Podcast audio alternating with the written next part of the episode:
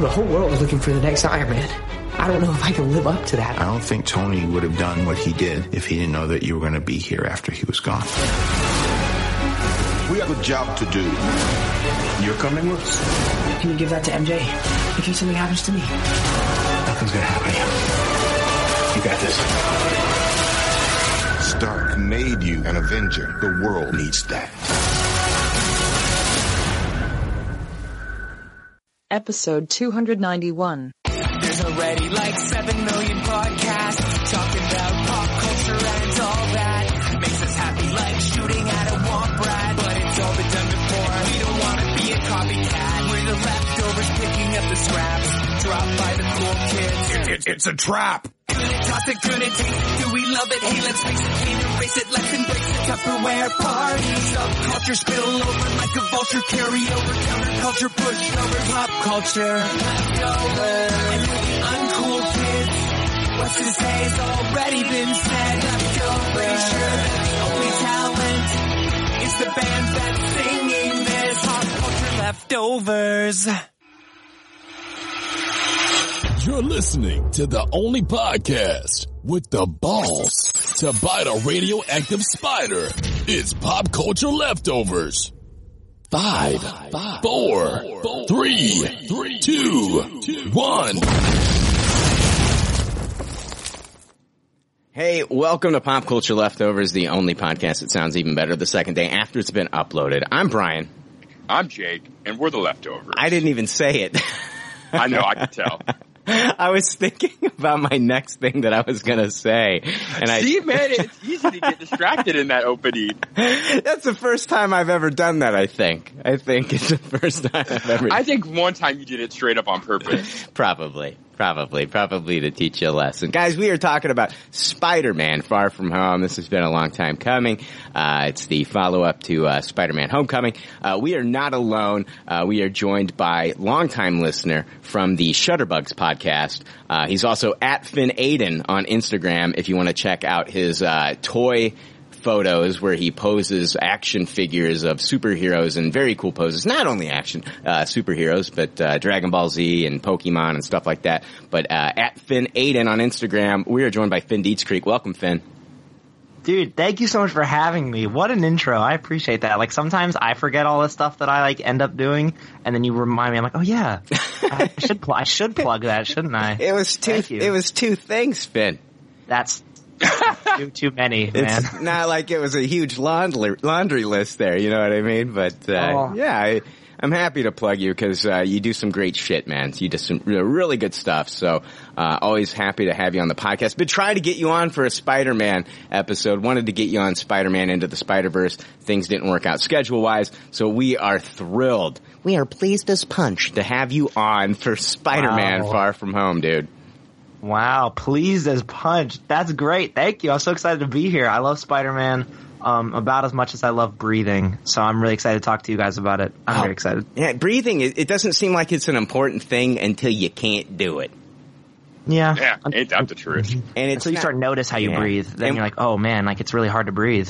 Yeah. Have you ever noticed? Have you ever? Okay. Here's the thing. If you're not breathing, it's not like you're thinking about anything else. It's not like you're thinking about. Uh, I mentioned laundry earlier. It's not like you're thinking about laundry or like you know mowing the lawn. You're thinking about I got to get that next breath of air. Uh, the other thing.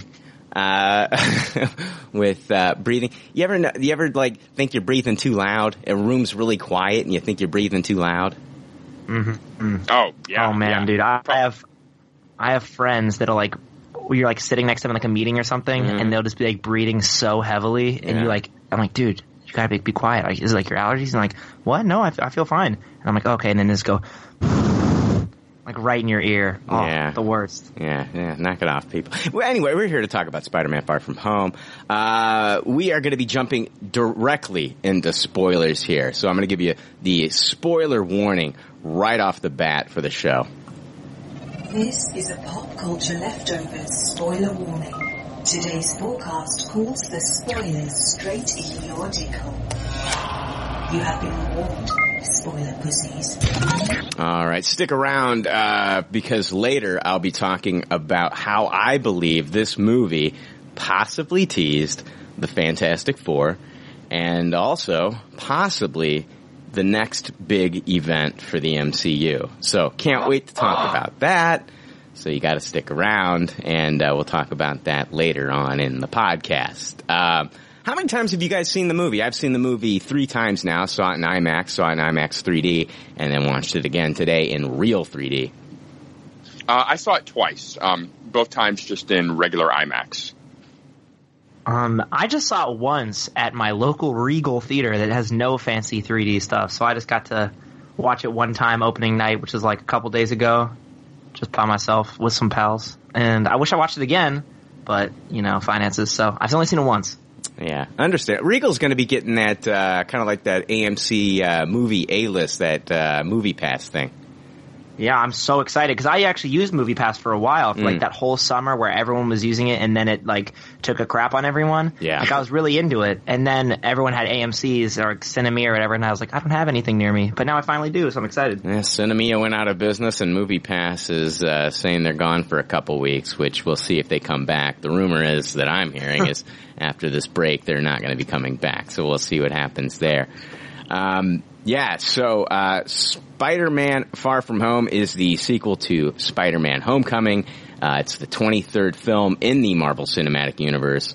Uh, also, this is the final movie in Phase Three of the Marvel Cinematic Universe. Uh, the synopsis for Spider-Man Far From Home. Following the events of Avengers Endgame, Spider-Man must step up to take on new threats in a world that has changed forever. The movie is directed by Jon Watts. He directed Homecoming. Uh, he also directed a little movie called Cop Car uh, with Kevin Bacon.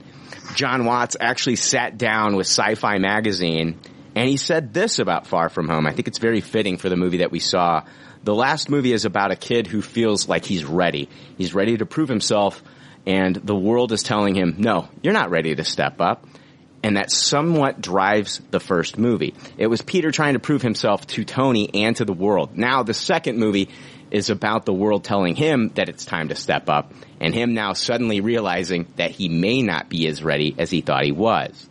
I think that's I think that's very fitting for this movie. We're going to break it down and unpack it, but I, I, I think that Jon Watts. It feels like this guy has really grown as a director for me, Jake. I, I feel like in the first one, you've got Jon Watts, relatively new director. You've got this relatively new actor in Tom Holland, and I felt like they put together a good movie. Uh, but I think like now I think Jon Watts, after having one movie, one big movie under his belt, is a little bit more comfortable in this universe. And I, I really felt like that uh, watching this movie. Yeah, that makes a lot of sense. And I could kind of see how that would be. I mean, it's, you know, such a big franchise and, you know, he's so responsible for such a huge character that it's good to know that he kind of had those character thematic evolution visions going from movie one to movie two. Like Mhm. without kind of that kind of outline in your head, you know, it's hard to really get to point C. Exactly. Uh, this movie's uh, written by Chris McKenna and Erik Sommers. Uh, it is based on the comics, of course, by Stan Lee and Steve Ditko. It's produced by Kevin Feige and Amy Pascal. Uh, stars Tom Holland as Peter Parker Spider-Man, Samuel L. Jackson, uh, Zendaya as Michelle, Cobie Smulders as Maria Hill. We've got Jon Favreau as Happy Hogan. Uh, JB Smoove as Julius Dell. Um, he's Parker's teacher and a chaperone on his high school trip to Europe. Uh, the role was written for Smoove after the producers and uh, the writers and director enjoyed his performance along alongside Holland in an Audi commercial short film produced to promote Homecoming. I think that that was kind of crazy that w- he started off in an Audi car commercial promoting Homecoming. They liked him so much they brought him into Far From Home. Jeez, what a lucky break for JB Smoove, right? I mean, easily the biggest movie he's ever been in, and just from you know performing well in a car commercial. Yeah, I, he's a great guy. I loved him on Curb, man. He was so good Oh, on Curb. yeah. Uh, we got Jacob Batalon back as Ned Leeds, Martin Starr as uh, Mr. Harrington, uh, Marisa Tomei as Aunt May. Does anybody call her uh, Marisa? What is it? What was I going to say? Oh, they should call her Aunt Tomei. Does anybody do that? Yeah, that seems like a natural. Yeah, yeah. Uh, Jake Gyllenhaal as uh, Mysterio uh, found out that the producer said his suit was modeled after Iron Man, Thor, and Doctor Strange, and I definitely kind of saw the influence of all those characters in that suit that we saw in this movie. Mm, I agree with that. That's interesting character design. And I heard that it was also reported, I don't know how true this is, uh, maybe this will come out later, but it was also reported that Matt Damon actually turned down the role of Mysterio first. Hmm, I, I believe it. I, he doesn't seem like the type that would be gung ho for this type of thing. Yeah, I'm trying to think, like, the only thing I remember him being in was Deadpool 2, where he played one of the rednecks at the back of the pickup truck talking about the baby wipes wiping their butts. yeah, and like I, I can see him being more game to do a goofy, jokey cameo like that Yeah. than to actually like be the action figure character. Oh, that was great. The only the only thing that could have made that scene better for me because it was Alan Tudyk in that as well. If it would have been Tyler Labine and Adam Tudyk, and they were reprising the roles of uh, Tucker and Dale. From oh, uh, that would have been a fun Easter egg. Spider-Man Far From Home has a runtime of two hours and nine minutes and an estimated budget of $160 million. We are now going to rate the film. If this is your first time listening, we want you to be familiar with our rating system. The rating system is simple. If the leftovers don't like something, they toss it. If they do like something, they suggest you taste it. And if it's brilliant, it gets a Tupperware rating. If all the leftovers love it, then it gets the pinnacle of success, a Tupperware party. All right. So we are actually going to start with our guest, Mr. Finn Dietz Creek. Finn, first I want to know what you thought of Homecoming, what your rating was for Homecoming, and then I want you to jump into your thoughts and I guess mostly non-spoiler. You can get into some spoiler territory since I did give the warning at the beginning of the episode. But what what are your thoughts on Homecoming and then move into Far From Home? Cool. Um, when I heard you guys, I so Homecoming came out with like like what like two years ago, and Yeah. out of the theater, I was automatically like with most Spider-Man stuff. I'm just like, oh, this is so great. Then I thought about it. I really liked it, but I definitely did not think it touched like the Raimi trilogy of for enjoyment for me at least. I definitely thought it was better than the Garfield movies. I, I really liked it.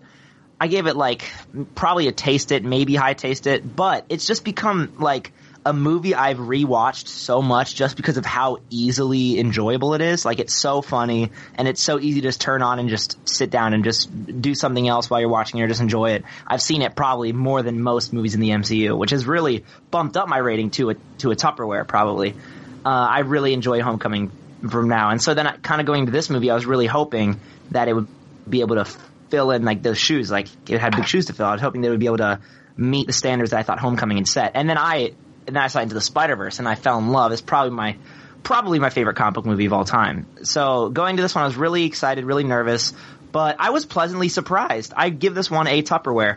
It was hard for me to rate this one because I was bordering on a high tasted Tupperware because there were just some things about it I just didn't think it was as funny, which obviously it doesn't need to be a comedy, but I just didn't think that it had as many good jokes as Homecoming did. Um, and I, th- I don't know, some of the fake outs at the end, or I, I don't want to give this huge spoilers, but some of the Nick Fury stuff I was meh on. Um, and then the fact that the first end credit scene was probably my favorite scene in the whole movie was like, I don't know if that's a detractor or, or a positive, but um, just thinking about it more and more, I really did enjoy it. I thought the villain was incredible, and I just I really liked it. There you go. Yeah. Um, I before I get into my rating here in a little bit, I am gonna kind of echo your opinion on this movie not being as funny as the first one. I, I agree with you, and I think it's probably it had some when the jokes hit, they really hit.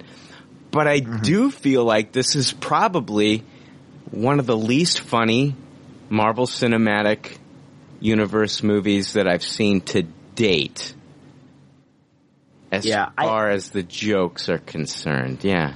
Mm, I think it's like less forcibly funny, where it's, you watch like a Thor or not Thor Ragnarok. You watch like the first Thor. You watch like a movie, just a, a standard MCU movie, and it's like, oh, these are definitely MCU jokes. I thought that the jokes, like you said, the jokes really hit here. I I don't know. I just thought it was it felt more serious than Homecoming. Mm. Um, but it still does not meet my favorite joke, I think, in any MCU movie ever, which is from Homecoming, where it's the guy on the ground. And he goes, "You're that spider guy," and he goes, "Okay, Spider Man, do a flip," and he flips, and he goes, "Yeah." That's, I think that's still my favorite bit in any MCU. Like, I, I just wait for it. Me and my seven-year-old brother quote it to each other all the time. So, like, it's less silly than Homecoming, but it does have some good jokes. I'm gonna be Yeah. honest. Yeah, I, uh, let me ask you this question. I'm going to ask this to you, Jake, as well, uh, before we get into your rating. Um, here's the thing. Uh, do you feel like they're taking, and I, m- maybe this is too premature, do you feel like they're taking kind of like the, the Harry Potter approach where the stories are getting a little bit darker and, and maybe less funny as the story progresses? And maybe even as I'm saying this, I'm not even 100% agreeing with that because I felt like The Vulture took the first movie pretty dark. Um, Yeah. But Jake, what are you thinking, man? Yeah, I mean that's an interesting question. I guess I don't think that that's what's going on here, at least uh, right away or very intentionally. I I also agree that this movie was not very funny, um, but I disagree that it didn't try. Like I thought it was a bit cringy with some of the jokes not landing. Honestly, I thought the is it. Starr is that the guy who plays the like main teacher chaperone character? Yeah, a lot yeah. of Martin his- Starr. Martin Starr. I thought a lot of his comic beats were really cringy and forced and never funny. And so, I mean, I get what you're saying with the Harry Potter comparison, but it's not like they, the jokes were absent or they tried to do more mature jokes. I Mm. just thought the jokes didn't land. Yeah. Interesting. Yeah. Yeah. Well, I, I, didn't I really think that I, at all. I think that's kind of like what I mean by not funny. Like, I, I see what you're saying. Like, it's not that they didn't attempt them. It's just that it. I didn't have the belly laughs like I do when I watch Guardians of the Galaxy, or if I watch Infinity War, or if I'm watching Endgame. Like, and and I, I honestly, I think like the Guardians of the Galaxy films and Infinity War, in my opinion, Oh, and, and the first Iron Man are, are the funniest in in the MCU, in my opinion. Oh, and Yeah. uh, and Thor Ragnarok. Ragnarok. Yeah, Thor Ragnarok. Yeah, I'm with you there. I, when I think the funniest movies, I think Ragnarok. I think the two Guardians movies. I think Avengers 1. But I mean, these necessarily aren't comedies, but that's something that we've come to expect from Marvel. Is you know, so Yeah, and and it's, it's assuredly from a Spider-Man movie, in my opinion. Yes. I, I don't. Um, I agree. Like, if it's the Harry Potter thing, that's cool. But like, like I was kind of saying earlier, like by the time you get to Harry Potter Five: Order of the Phoenix, it's the jokes aren't even like there or really Yeah. trying to be that heavy. You know, Mm-hmm. and that wasn't the case here. I can I go ahead and rate this thing? Uh, yeah. If you want to go ahead and rate it. Oh man, I, I taste this movie. I'm, I, w- I couldn't believe when you guys were talking. My number one note in bold was maybe the least funny Marvel movie. Mm-hmm. Like I was really surprised by that. Like I, the first time I saw it, I was like, oh, all right, maybe I'm just like being a sad sack or something. But oof, like it played even worse when you see it a second time. Like this stuff did not make me laugh, and I I can't believe I'm saying this, but I. I think the whole thing's kind of a little bit bogged down just by the MCU of it all. Um, I mean, the movie, it's not a bad movie by any means, but I think the Samuel L. Jackson and you know, the Nick Fury, Agent Hill stuff kind of bogs down what it makes it not feel as Spider-Man-y as it should, if that makes any sense. And um, even Mysterio, who you know I enjoyed, uh, the character design was cool. I thought Gyllenhaal's performance was fantastic. Like he didn't do anything wrong. He took the direction and you know made some meat out of it for sure. But I was a little bit disappointed by just kind of the reveal. And at the end of the day, it almost like Peter fighting an Iron Man villain than a villain of his own making or doing or creation. Like there just was never that connection that I wanted between Peter and the main villain kinda. And that was a little bit frustrating and disappointing to me. And yeah, I don't know. I just, man, I wanted to like this movie a shit ton more than I did. I'll tell you that much. It, it was just a middle of the road taster for me. I, I don't know that I belly laughed once. Um, I thought it worked best when it was just doing its Peter being Peter stuff and the stuff with like him and the Zendaya MJ character was pretty fantastic. And, but gosh, anytime it was dealing with his teachers or dealing with his friend Ned and even getting bogged down with a lot of the connecting it to MCU stuff, I, I kind of was a little bit bored through a lot of this. Yeah, I wonder, like, uh, I, I, yeah, I will agree with you. It didn't feel like a 100% Spider-Man film, but when, like, when we got Spider-Man moments, like with MJ and stuff like that, it really worked well, in my opinion. It really worked Yeah. well. Yeah. Yeah, that, and that's kind of what is, I guess, the most frustrating part about the whole endeavor to me is just like it's the pieces are there, like the the ingredients to make just one of the most fantastic Spider-Man movies seem to be there. Like Tom Holland is, you know, has such like a like a boyish charm. Like it's you buy into it. Like I never once am I like this isn't Spider-Man, and Yeah. that's what's taking me out of the movie. You know? Yeah. And so it's just mm-hmm. it's just weird that they just can't get this together right. And I don't know. I don't think they still don't really do a good job with Spider-Man himself being funny during action sequences. Yeah. Like that, I I don't know why they can't nail that.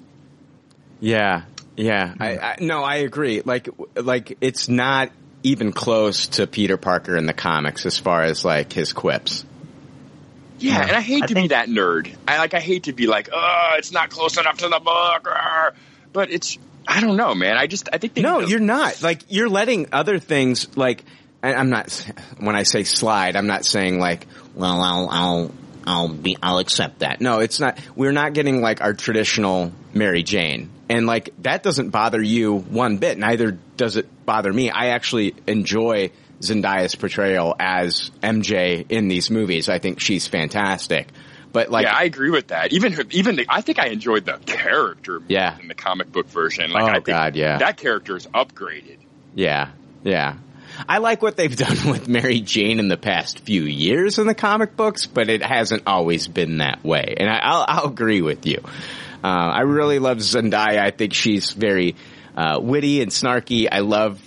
Uh, I ju- I really loved her and Peter, their awkward flirting in this movie. I really enjoyed that. It felt very it felt very teenager to me. You know what I mean? Just like awkward teens, you know? So I, I, I love that. Let I'll go ahead and, and rate this one. Um, I, uh, I like this more than Homecoming. Um, I, I loved Jake Gyllenhaal in this movie. I thought that he was great. Um, it was, I already talked about the humor. It didn't quite hit as some of the other Marvel's movie, Marvel movies do, in my opinion. Um, I'll give this one a high taste it. Uh, I, uh, I do under, I, I do feel your gripes as far as like this being an Iron Man villain and not a Spider-Man villain. And I think that that comes with his character, the way they've tied him so closely to Iron Man and the way that this is wrapping up phase three. Um, and then of course with Iron Man's death in Endgame. So, you know, uh, it, it's kind of like at the detriment of an actual Spider-Man movie and, oh man, it's, it feels like, it feels like even if there is, and we'll talk about the future, I don't know necessarily if this is setting up a Sinister Six movie. I'm not going to co-sign that right now. I feel like that's definitely on the horizon, but I don't know how soon they're, they're thinking about doing something like that. But it feels like the Sinister Six is being formed right now, even from Homecoming, because of the actions of the Avengers and Iron Man.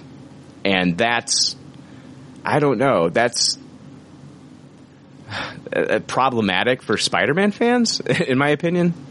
Yeah, it's an interesting approach. I, I could see them doing it with maybe a, there's so six characters. Like, can't one of them be deeply connected into Spider-Man mythology and just that? Well, I mean, Jake, I mean, we're not even getting a a uh, a Peter Parker here that's really that connected with Uncle Ben. Like, we know that that happened, but because of the two previous Sony uh, takes on on the character, we're not getting any of that Uncle Ben stuff. We're we're getting Oh, no. mentions. We're getting a suitcase. We're not. I mean, it's basically like with great power comes great responsibility is now Tony, the Edith glasses, and that, you know what I mean? So Yeah, the the dead guy that's going to give him advice is hundred percent going to be Tony Stark, not Uncle Ben. If that kind Right. of thing were to happen in, Yeah. in future storytelling, it's I never really kind of thought of it just as like bare bones as that. But yeah, I, I guess that kind of slights me a little bit. I it's weird though because I, I do think the um as far as like doing the aftermath of Tony being dead and Peter handling that, I thought that stuff was actually very well done. Mhm. Uh, it was more just everything being tied to the Avengers and Tony Stark. Like, uh, I mean, one of my favorite scenes was kind of the the zombie Tony Stark scene, and I thought they they earned that scene. Yeah. Like, and Peter's fear of that, like enough plot had happened that you really did feel the emotion and how like just terrible for Peter to like see that kind of thing would have been, and like that stuff I thought was really well done. But then they just took it to the next level and just gave Mysterio just no real base connection to Peter Parker or Spider Man. Yeah, I, the uh, the this the Iron Man zombie scene was a real cool nod to the uh, Marvel Zombies comics, which I Yeah, I like very that. cool. Yeah, um, I'm gonna I'm gonna say one last thing and then finish up my rating, and we can start to unpack this some more because I'm I'm chomping at the bit, and I know you guys are. Um, as far as the action in the third act, the emotional stakes in that action aren't the best I've ever seen in a Spider-Man movie, but the way that the action was presented on Tower Bridge, thwipping up and over and through and, and, and all these drones in when I saw it in real 3D. And Jake, if you're going to see this, IMAX 3D is it's not worth it. Just IMAX is fine. Oh, IMAX 3D is not worth it. Uh, but real 3D for the third act action scene is 100% worth it because it is absolutely gorgeous. Um, it. I'm telling you, just just that that third act action scene is so amazing in real 3D. It's the best Spider-Man action that I've seen in a movie. I'm not saying action slash emotional stakes because I've seen like in the Maguire stuff where he's getting beat up during the action where it's like you're you're really feeling bad for this kid. But as far as just like straight action, it is fucking awesome in real 3D. Yeah, I bet it, it, it just looked real dynamic. Uh, dynamic. I mean, with the drones, the one advantage is you have so many different like points of eye reference, and th- I can see how the 3D could be really cool there with all the flipping around and webbing and drones at different areas and like your eye line. It was better than the actual like Mysterio, you know, uh, the Mysterio scenes where he was bringing, you know, he was putting him Really? into that world. Yes, in th- I'm, Oh, in 3D. in Okay, 3D. gotcha, gotcha. It was it was better. It, it looked better, and and I was like going into the movie watching it in real 3D. I was like, oh, I can't wait for those Mysterio scenes. They're gonna look so amazing in 3D. And it was that third act action scene at Tower Bridge where he's whipping around and going under the bridge, over the bridge, through the drones. That just looked so good. You could really see like the depth, and it really felt like you were like watching him in that environment. And then you could you would feel like off balance when he was off balance. It was really fucking cool. I loved that. So i tupperware that action scene and the way it was filmed in uh, in 3d but overall i'm gonna give the movie a high taste. I, I do feel like i enjoyed the movie a little bit more upon my first viewing. And then going back and watching it two more times it just didn't really like you know, hit me as much as it did the first time. And I think the first time watching it was because it was like, you know, opening night, you had that opening night crowd. And then, you know, eh, the more I watched it, the more I started to notice things I didn't really care for. But I think, I, let's start to unpack this. Jake, I, do you see, like, we were talking about like how this like Iron Man has affected the Spider-Man so much that it's kind of like it's affected his origin story here in a lot of ways. It's affected his villains in a lot of ways. I even feel like the story of Iron Man 3 came into play here.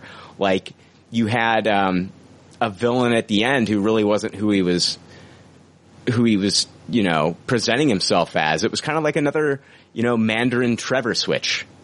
Yeah, I actually did think a lot about kind of the Mandarin switch, and uh, it was a little bit of that of that same deal. Uh, on a more grander scale. I mean, it didn't it didn't rob you of seeing kind of Mysterio action scenes as you envisioned them one way or another. Like you Yeah. still got that, but yeah, very very similar. So, and, and I guess like I, it does make me a little bit more empathetic towards you and kind of what you didn't like about Iron Man 3, honestly, because it is kind of one of the big sore spots I have. Like, just from the moment it was revealed that it was just purely upset Tony Stark employee, I was kind of let down. Finn, what did you think about that whole reveal? Did you feel like, you know, like you've been enjoying the universe and you were glad that it kind of tied in that way? Or were you kind of like, man, you know, like, can we just get, can we get somebody who's just, and see the way that they've kind of set Mysterio up though, there is, Jake, there's really no background with any of these characters. Like, it's, you know, even, and I don't know, it, it's, it's crazy because like even Vulture was affected by like what happened in Avengers and, I'm sorry, Finn, Yeah, go ahead. Interesting. No, no, no, that's interesting. Um, I, well, I for one really, really, really enjoyed how they did the reveal, like how long they waited and the manner of how they did it. And I, I didn't mind the uh, Tony backstory. I thought it made sense. Um, I, I would definitely in future movies prefer to be like, okay, this is more because this movie felt like a grand scale. Like this is like the big Spider-Man movie where Homecoming felt way more personal, which I actually think I prefer the more personal feel.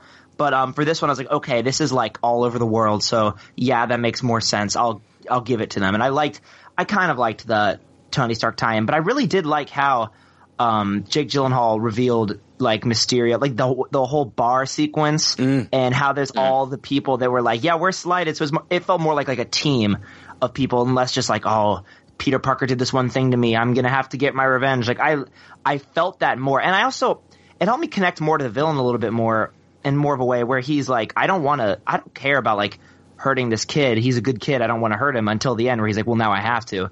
Um, which normally wouldn't work for me, where it's like, okay, he doesn't have anything against our main hero, so why do I care? But I kind of liked it. Felt more like set in this world, more set in like a re- a reality where it made Mhm. more sense of why. Because he's just trying to get his job done, and Peter Parker's getting in the way. And it's kind of like the do you want to do you have to trust this guy or do you want to become like the Spider-Man you're supposed to be kind of thing. Uh, I liked it a lot. I I think Jake Gyllenhaal's Mysterio is probably the, my favorite part of this movie. I thought he was great too, and I like I I, I really enjoyed him. The speech at the bar, in my opinion, when he starts to monologue, even though Jake, you weren't a big fan of everything that's going on there. I thought that that speech was brilliantly delivered, and it reminded me if like it reminded me of like if Leonardo's Leonardo DiCaprio's character from Wolf of Wall Street was giving an Oscars acceptance speech, like you know, like there's that scene in Wolf of Wall Street where like he's, you know, talking about they're they're doing all these bad things and ripping people off, uh, but he's giving the speech of all the people that have been there for him and and have helped them build up this empire. But on the flip side, like we've got a guy who's like, you know, doing all these. Uh, special effects and, and, and tricking people. It felt like an evil Oscars acceptance speech. and I, I thought it was pretty fucking brilliantly done and delivered by Jake Gyllenhaal. Like I really bought into him as a villain. Um, even though it's not like the Mysterio that we know from the comics and, uh, you know, and I, I understand that the Mysterio from the comics, Quentin Beck was an FX guy, but it was not because of anything Tony Stark related. See, um, that had nothing to do with anything. But I I did think the performance here was absolutely incredible, and I loved that they brought back Peter Billingsley from the first Iron Man movie. I know it's more Iron Man tie-in, Jake, which is probably Oh, driving yeah. you nuts. I, I, I don't disagree. Um, and even in my review, I, I, I said the, the performance was just outstanding. I mean, Yeah. Gyllenhaal was, this could easily go off the rails into Campland. And it was Gyllenhaal's performance that kept that from happening. I mean, it never even got close to going into Campland. I, I took it all very seriously and I thought he was fantastic. Like, from his grand speech in the bar to even like really like subtler moments that he did as an actor. I there was a moment where w- when he first knows that his name is Mysterio, I thought Gyllenhaal did a really great like subtle acting moment, and he kind of gives that sly little smirk nod to Peter, you know, letting him know, hey, thanks for. uh giving me this name. I thought on second viewing that scene was a lot of fun. Like, Yeah. It was just like, oh, you, you kind of get the idea. Like, well, that character isn't into creative design of superhero villains. So him and his team haven't come up with a great catchy name for this character, you know? And, you know, Peter just boom, gives it to him and then they take it. Yeah, they're talking about um, like all the people that uh, wrote the story. They're talking about the the effects guy. They're talking about the woman who found out that Peter was going to be the guy, uh, the kid who got the Edith glasses. Um, Oh, Peter Bill- Billingsley, I wanted to point this out to our listeners if you didn't know. Uh, he worked on the first Iron Man with Jon Favreau, and he's also uh, Ralphie from A Christmas Story, if people didn't know that. I think we Really? Yeah, I think we I had no I idea. that. yeah, we've brought that up. I think I brought that up on a previous podcast. I don't know. Maybe I haven't. Uh, That's but awesome. Yeah, um, I think he was like a producer on the first Iron Man. He's really good friends with Jon Favreau. But um, Gotcha. I Wait, so Jake, did you not like the reveal that like the monsters were fake? Is that like the No, I, I, I like all that. I thought it's so weird because I, I love the performance of the reveal. I, I love kind of, I agree. I love how they took their time with it and it happened so late in the movie. It was just that the reveal of it all just being Iron Man stuff Gotcha. is kind of where it rubbed me the wrong way. And then from that point on, I just didn't have as much of a connection to the story and the characters. And I just didn't like how it was like, can Peter step up to be the next Iron Man? Like, you know what? Spider Man's a great fucking character. Aspire to be the best Spider Man you can be. It just felt really weird and tacked on that it was, you need to step up and be the next Tony Stark slash Iron Man. And Well, there- know. There- there was very odd. there's a conversation that he has with Happy, and he's like, "You can't be the next Iron Man."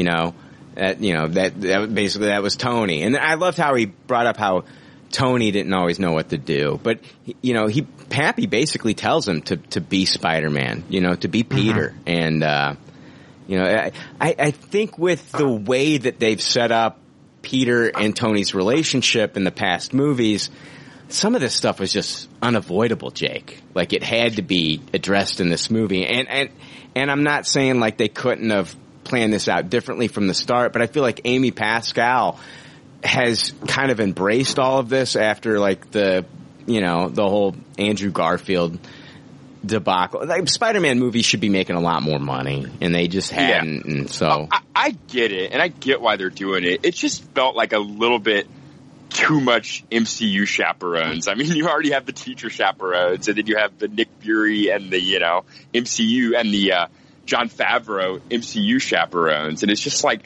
it left the Spider-Man stuff not enough room to breathe for me. Yeah, it felt like half and half. Like it was 50% a Spider-Man movie and 50% an Iron Man wrap up or something, or just an MCU kind of like going back to like Iron Man 2 being like that movie that was introducing like other elements in the universe. Yeah, you know, and I guess this is as good a point as any to say that I hate the Happy Hogan Aunt May relationship. I just I can't fucking stand it. It's completely not earned.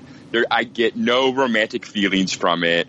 I get no like nostalgia feelings from it. I, it's just another shoehorn MCU thing going on here. And it's completely not earned, and nor do I care for it. Like it, it ate up way too much screen time. It was never funny. It was never charming. It, it was one of the most garbage things of the whole movie to me. Wow, yeah. Um, I didn't hate it. I didn't love it. It just kind of was like, oh, this is here. Like it didn't, it didn't blow me away. I didn't really care. Um, I think, and I think it's kind of funny how Aunt May nodded at like, oh, this is not going to last anyways. Like it's kind of a one and done thing for the movie because how he was like, what, what was it? She, she's called like a summer fling. Summer fling, yeah. Yeah, It was yeah. like it didn't. Yeah, it didn't bother me. It was just kind of like, oh, this is cool. Like it's fine. This is another plot point for something for Aunt May to do. Like I like it. the story never takes it seriously. It's always treated as a joke. So then when they expect you not to treat it as a joke, it for me it's impossible. Like I just thought it, it's a complete waste of paper and screen time. Uh, real for quick, everyone involved. Real quick, I, I don't want to interrupt everybody and hold your thoughts. Uh, we've just been joined uh, by Stephanie Chapman, uh, past guest on the show and uh, contributor to PopCultureLeftovers.com. Welcome, Stephanie. Hi, thank you for having me and Absolutely. for buzzing me in. Thank you. Hi, everybody. What up, Hello. Stephanie? Yeah, you're on with uh, Jake and Finn Dietz Creek. So you just got out of the movie, literally. Just, yes. We've already rated it. I'm not going to tell you our ratings yet. I want to know what Stephanie Chapman rated uh, Spider-Man Far From Home, and give us your thoughts. Okay. Um, I thought it was good. There was parts of the movie that lagged for me. My favorite parts of the movie were probably the last 15 to 20 minutes, including the uh, mid and post credit scenes. Um, it had some wonky spots for me. Some of the spots for somebody like me who doesn't really pick up on where bad CGI is until somebody points it out. Some spots I noticed that it just didn't really look very good. Although a lot of the action sequences towards the end were, to me, top notch. Um, uh, some of the stuff with the class trip was just a lot. It's like extra, uh, but it was it, it was funny and I enjoyed it. So I give the movie a high taste it. Okay, yeah, I also gave it a high taste it. Uh, Finn gave it a Tupperware, and Jake gave it a middle of the road taste it. So, like, it, which is like Jake, you're par for the course. Like, Homecoming was a taste it. This is a taste it. I gave Homecoming a taste it. This is a high taste it for me. So, Yeah, you, you know, at first I um I liked Far From Home more after I saw it the first time, and after the second time, they both feel like exactly the same to me. Like I, I Yeah. really can't decide which one I like better than the other. yeah.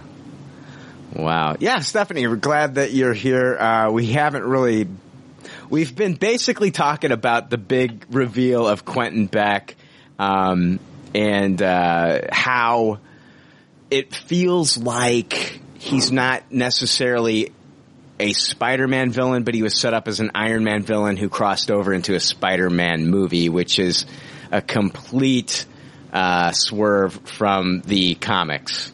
And so, I was going to ask, what is his what's his arc in the comic? Is he is he a Spider-Man villain or is he an Iron Man vil- in the comics? What's his story? Jake, I'm telling you, this is like, right? That's what people are thinking when they get out of this movie. Yeah, yeah. Because I mean, I think people, even people that aren't like really lured into the comic side of it, still are like know enough to know that Mysterio is a Spider-Man villain. So I think it is kind of confusing to like you know people that just aren't so schooled in all this comic book stuff to see this reveal and wonder if like this is what's going on in the comic book. hmm Yeah, it'd just be, I don't know, it'd just be weird for me to see like, um, I don't know, like, uh, I'm trying to think, Mandarin show up in a, in a Spider-Man movie as a villain, you know? Yeah, it's bizarre. It'd be like Crossbones showing up in the Spider-Man movie or whatever. Like, I don't know. It's just like, and Spider-Man has one of the most richest, like, rogues galleries too.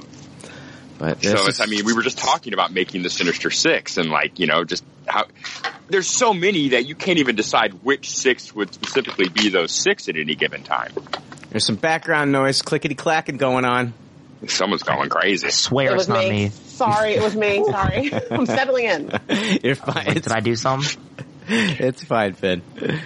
I'm scared for a sec. Yeah, I think that's interesting, Jake. I, I think Mysterio is one of the exceptions where it's like it doesn't bother me as much because Mysterio already just feels more like n- not necessarily an Iron Man villain, but just more like he's more he's all about the show showmanship and it's all about these giant spectacles and stuff. I'm like, yeah, that makes that sounds kind of like like Iron Man in certain an Iron Man villain in certain ways. If it was like Kraven or Doc Ock or like Green Goblin, then I'd have a really big issue with it feeling like an Iron Man villain. But this one, I'm kind of like, I'll let it slide for like I like what Brian said. I guess I'll let it slide for this one. But if the next movie, if it really, if the villain or whatever, if they don't set up anything for Peter Parker, or if it feels like an Iron Man villain, I'm gonna be really disappointed. I'm not gonna lie. Yeah, we'll talk about like what's in store for the future and where it might go. And then Jon Watts and Kevin Feige have actually had some quotes on that that we'll go over later. But uh, I, I, I do want to talk real quick about like when this movie takes place. I think that this is very important. Um, the movie does address it, and we know that we have dates from Endgame. So in Spider-Man Far From Home, the movie establishes that it takes place in the summer of 2024, which is possibly June or July, which is actually eight months after Avengers Endgame, which takes place in 2023. Um, so, yeah, we're looking at uh, eight months after Endgame. This goes against the quote from Amy Pascal, uh, Pascal saying that it took place minutes minutes after Endgame. So, um, yeah, it seems like Kevin Feige was. this was this was smarter.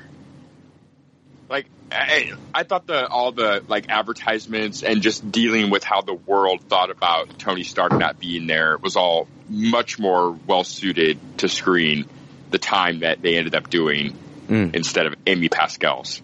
Yeah, well, no, I, I 100% agree. It, it's one of those things where I, I, it was interesting to see how people eight months later are now reacting to like what they're calling the blip, you know, and I loved a lot of this movie had to, and this goes back to like what you're saying, like it doesn't feel like a Spider-Man movie, but these are things that people had questions about. We had, they had to address because like this is the movie that happens after Endgame.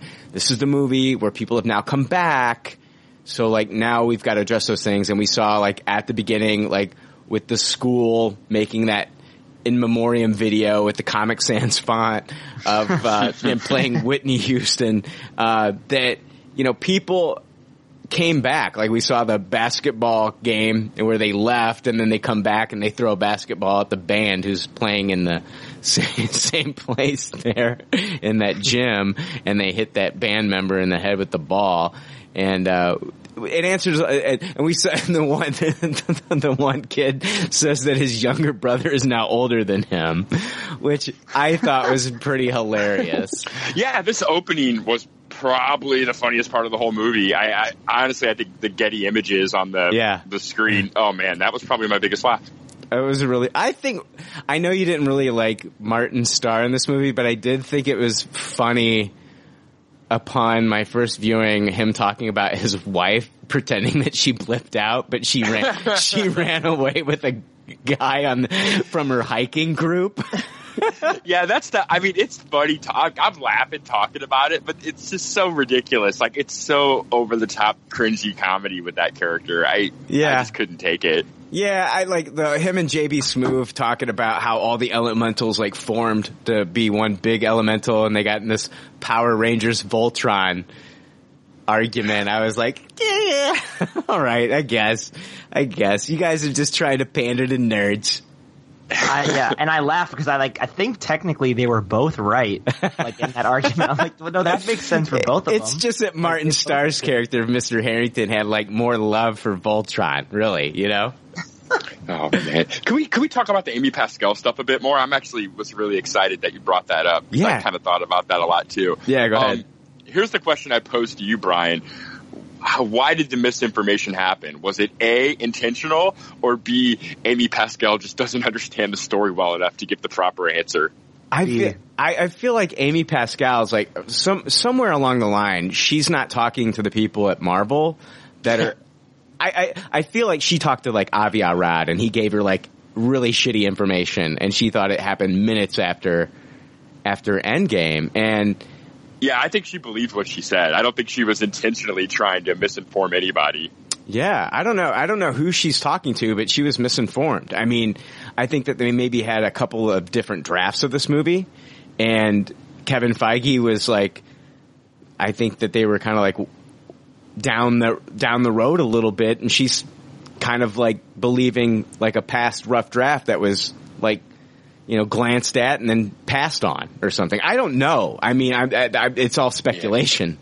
It could even be C, just Sony hy- hyperbole. You know, they could have told her, "Hey, this will be the first movie that takes place after Endgame," and that's hmm. concrete. And then she runs with the idea that seconds after Endgame ends, this picks up. Hmm. You know, it, like it's hard saying. Like it, it's just a very interesting part of the machine that happened. That was just some inaccurate information. Well, and you can see in the interview because It's very it wa- funny how like everyone theorized about that. Oh yeah. yeah. we did for we did for we did for months, Ben. Like, oh my goodness, how's it going to pick up? Is, is is the school bus that's leaving, that's um coming into Infinity War, actually coming home from Far From Home? we Yeah, talked I about feel like that. we yeah. stopped and pointed to Amy Pascal's quote, like or quote, at least half a dozen times. We've in the last talked about years. it so many times, and then like, but if you watch like that interview is not just like it wasn't like a, an audio recording, like it was a video, and you can see kind of like Kevin's face, like when she's saying that, and like how he's basically like, like ah, that's not right. Like, what do you, what do you? Good enough. It doesn't hurt anything for you to say that. Sure, sure. Um, hey, Stephanie, what did you think about? Uh, we're going to get into some other stuff, but I, I do want to know what you thought about uh, Mysterio in this movie, Jake Gyllenhaal's performance. I liked it. I didn't mind it. I mean, um, as far as Marvel villains go, he's middle of the road. He's not the worst. He's definitely not the best I've seen, but I like him. He's, there's a there's a charm about him as an actor that I think was needed for this role, and so I think that was fairly easy for him. Mm. And so I think it I think it worked well, and I think that was the highlight when he needed to be charming, when he needed to be convincing. Um, he, his evil moments weren't as convincing to me, like when they were doing the rehearsal for the drone strike, and he had to be mean, and he pointed the drones at the guy's head. That wasn't as convincing to me. Like I wasn't terribly frightened, but the moments where he was kind of courting Nick Fury and Peter Parker, um, th- those worked well for me. So he was just okay. He was, he was decent. He wasn't a, for me. He wasn't a terrible choice. What did you guys think? I would put him higher up, in my opinion. I, I I'm going like, uh, and this list may change. I, I but I would, you know, I, Thanos at number one. I, I'm going uh, number two. I'm going with Killmonger. Number three. I'm going with Loki. Number four. I'm going with Ego. Number five. I'm going with uh, Mysterio, and then number six. I'd probably go with. Uh, I I don't know. Maybe it's a Vulture, possibly. I don't know. I think I agree with your list almost verbatim, Brian, except by the time I get to four, I just lump it all into whatever. Sure. Man, we have such different lists. I'm I'm probably like Thanos, and then probably Killmonger, and then probably Mysterio, and then Vulture. Probably. No Loki in that. No Loki's- Loki. I think. I think if you asked me six years ago, it would be like Loki all day. But I think I've just had so much fatigue from seeing him everywhere that it's kind of just not like he's still great. But I definitely would prefer to watch more more of any of these villains rather than Finn, see like you're suffering. Loki again. You're suffering from Loki fatigue. I think I am. They're Is coming. what- is that what happens? When I hate older? to tell you, but they're coming out with a Loki TV show on Uh, Disney how about Plus. that? I wanted to that? bring that up too. Can't wait to not watch that one. oh, Loki's fine. Like he's great.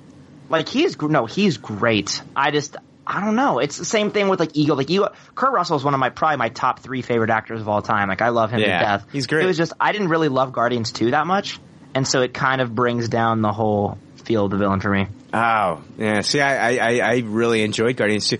Uh, Jake, we're gonna get back to Far From Home here. That Loki Plus series. You know how I've been that Loki Plus series. That Loki I love series. that. I lo- I'm going to call it Loki Plus from Loki now plus, on. Loki plus, Loki plus, Loki, Loki squared. You know, uh, you know how I've been comparing that show to Quantum Leap. Yeah, they could even make it even more quantum leapier because Loki can disguise himself to look like anybody, just like Sam looked like the people that he leaped into, dude. I am like, it blew my mind when I thought about that last week. yeah, dude, you could straight up get the mirror scenes where he's looking in the mirror at Loki himself. Yeah. It changes his body to look like whoever. I know. And, and Finn will not be partaking in any of those scenes. Yeah, man, this is an anti-Loki zone in this house. Okay? Get that stuff out of here. Finn, No, is, no, it's, um, Finn is saying Noki to Loki. What is Noki. going on? Quantum Loki, Quantum Noki. Um, no, I had a quick, I had a quick question. Yeah. I, I was, I was having this thought when we were talking about Mysterio and stuff, which I think over Vulture, but I don't know. I think the stakes kind of hit me more in Homecoming a little bit. Like, is that weird? Because like, uh, Far From Home is this No. giant, grandiose, like, big thing where it's like, oh, it's life and death for everyone. But I, I think the scene of Vulture and Peter in the car was more tense for me than anything in Far From Home. Yeah, I don't think we got that the stakes in this movie as much until we got to the mid credit scene, which we're going to talk about later. Like that was like the major Yeah. stakes in this movie. I agree with that. I Another thing that, about this movie in the third act is, which I I do think that they did brilliantly, and I think other movies have kind of failed. Jake, we've talked about movies that like, why do you have to make everything uh, kind of like this world-ending scenario? And I, I feel like a Spider-Man movie should should be kind of like more of a local thing. And I understand this was a European trip, uh, so it's following him to Europe, and that was fine. To to I loved all the locations. I loved you know Prague, Italy, Berlin, uh, the Netherlands. You know, I, I, I London. I thought it was all beautiful, but it's I- don't want to see a Spider-Man movie where he's saving the universe or the world or whatever. This movie tr- again, Mysterio tricks everybody into thinking that this is a Avengers level world ending thing. And we've seen movies that should not do this. We recently talked about Men in Black International doing this and it failed. Suicide Squad, which should be like a street hmm. level thing, did this and it failed in my opinion, even though it did have, did do decent in the box office. It was successful in the box office. It's just, I thought that that was kind of cool. Like it did, it was like a world ending scenario, but it was all bullshit. It was all fake. Yeah, I agree with that. Um, that that was very interesting. Like at the end of the day, it wasn't like he's saving the universe, but I mean, there was still the pose of some real threat. I mean, the third act is the whole like Spider-Man versus the drone sequence, and the drones themselves are a real threat in the real world, trying to you know take our hero out. But even there, like it's, I, I think you said this a few months ago on PCO, Brian. Kind of the drone fatigue has set in, and you you just never really feel any danger for Peter. Like I don't think any audience member is going, "Oh, the drones are going to win." Like they're just a utensil to look cool and fly all over the place and explode. And there's never any serious threat of the, the drones. Like um, one of the things Raimi did so brilli- Yeah. brilliantly in Spider-Man 2 was make things like inanimate objects like Doc Ock's tentacles actually seem like breathe some life into them, seem like a threat, seem alive. He well, None. Raimi, Raimi, and you know this better than anybody. Raimi's been doing that for years in The Evil Dead with tree roots, and I mean anything he can get his hands on, that guy can make scary. Yeah, uh, this movie really could have used Raimi as a consultant, maybe just to do something with these drones. Because it, I mean, You might as well have just said the droning on it. drones were the Chitauri from Avengers. Or, yeah, yeah, exactly. I I remember I was kind of at one point I was making myself crack up thinking about how they should make an action movie just called Send in the Drones, where you have just like all your favorite action movies from all these movies fighting just swarms of drones. like it's just it's so overplayed. It's like the you know the internet of today's action movies. No, kinda, like you know, even the even the, the the Blair Witch sequel that recently came out, they used. Yeah. It wasn't it wasn't an enemy or something like that, but they they used drones in it. Uh, the recent Child's Play movie, there were drones in that movie. Drones have been just showing up everywhere. I feel like it's Hollywood's new thing. And the only thing that I I I, ugh, I would say the Black Mirror episode where they had like those dogs, but I wouldn't consider those drones. Yeah. And and like I said, the reason I bring it up is I, I do agree that it was at the end of the day it was an interesting swerve on like the world ending catastrophe. But they did try to present like real danger and real stakes for Spider Man, which I think just didn't land and no one ever took very seriously. It just at wa- least from the yeah. audience perspective. It just wasn't. I'm saying like this wasn't Earth ending. Like this wasn't. Oh, yeah. this wasn't an Earth ending cataclysmic event that we've seen in like Suicide Squad, Men in Black International. Like, yeah, um, you've got basically a guy who's wanting to kind of like gain this power of a superhero. He even says like the only. eh, The only way you can get listened to these days is if you shoot lasers and fly around in a cape and he's doing that, but it's all bullshit. And um, basically, it was just so people would revere him and respect him and listen to him because he feels he felt like Tony took his invention and made a mockery of it, called it barf technology, which like dude, I mean, that's just Tony. That's Tony. That's what Tony does. He he names his own shit like that. And, and that's what I kind of like. That's what I. For as much as this movie takes away Mysterio from Spider-Man lore, it really does pay great care as far as tying this character in with Iron Man because that's what Tony would do with this technology now. Yes, he was a weapons guy at one time, but like then he wasn't. It was more about defense, and then he used this technology not as a way to like hurt people or or uh, harm other nations and things like that.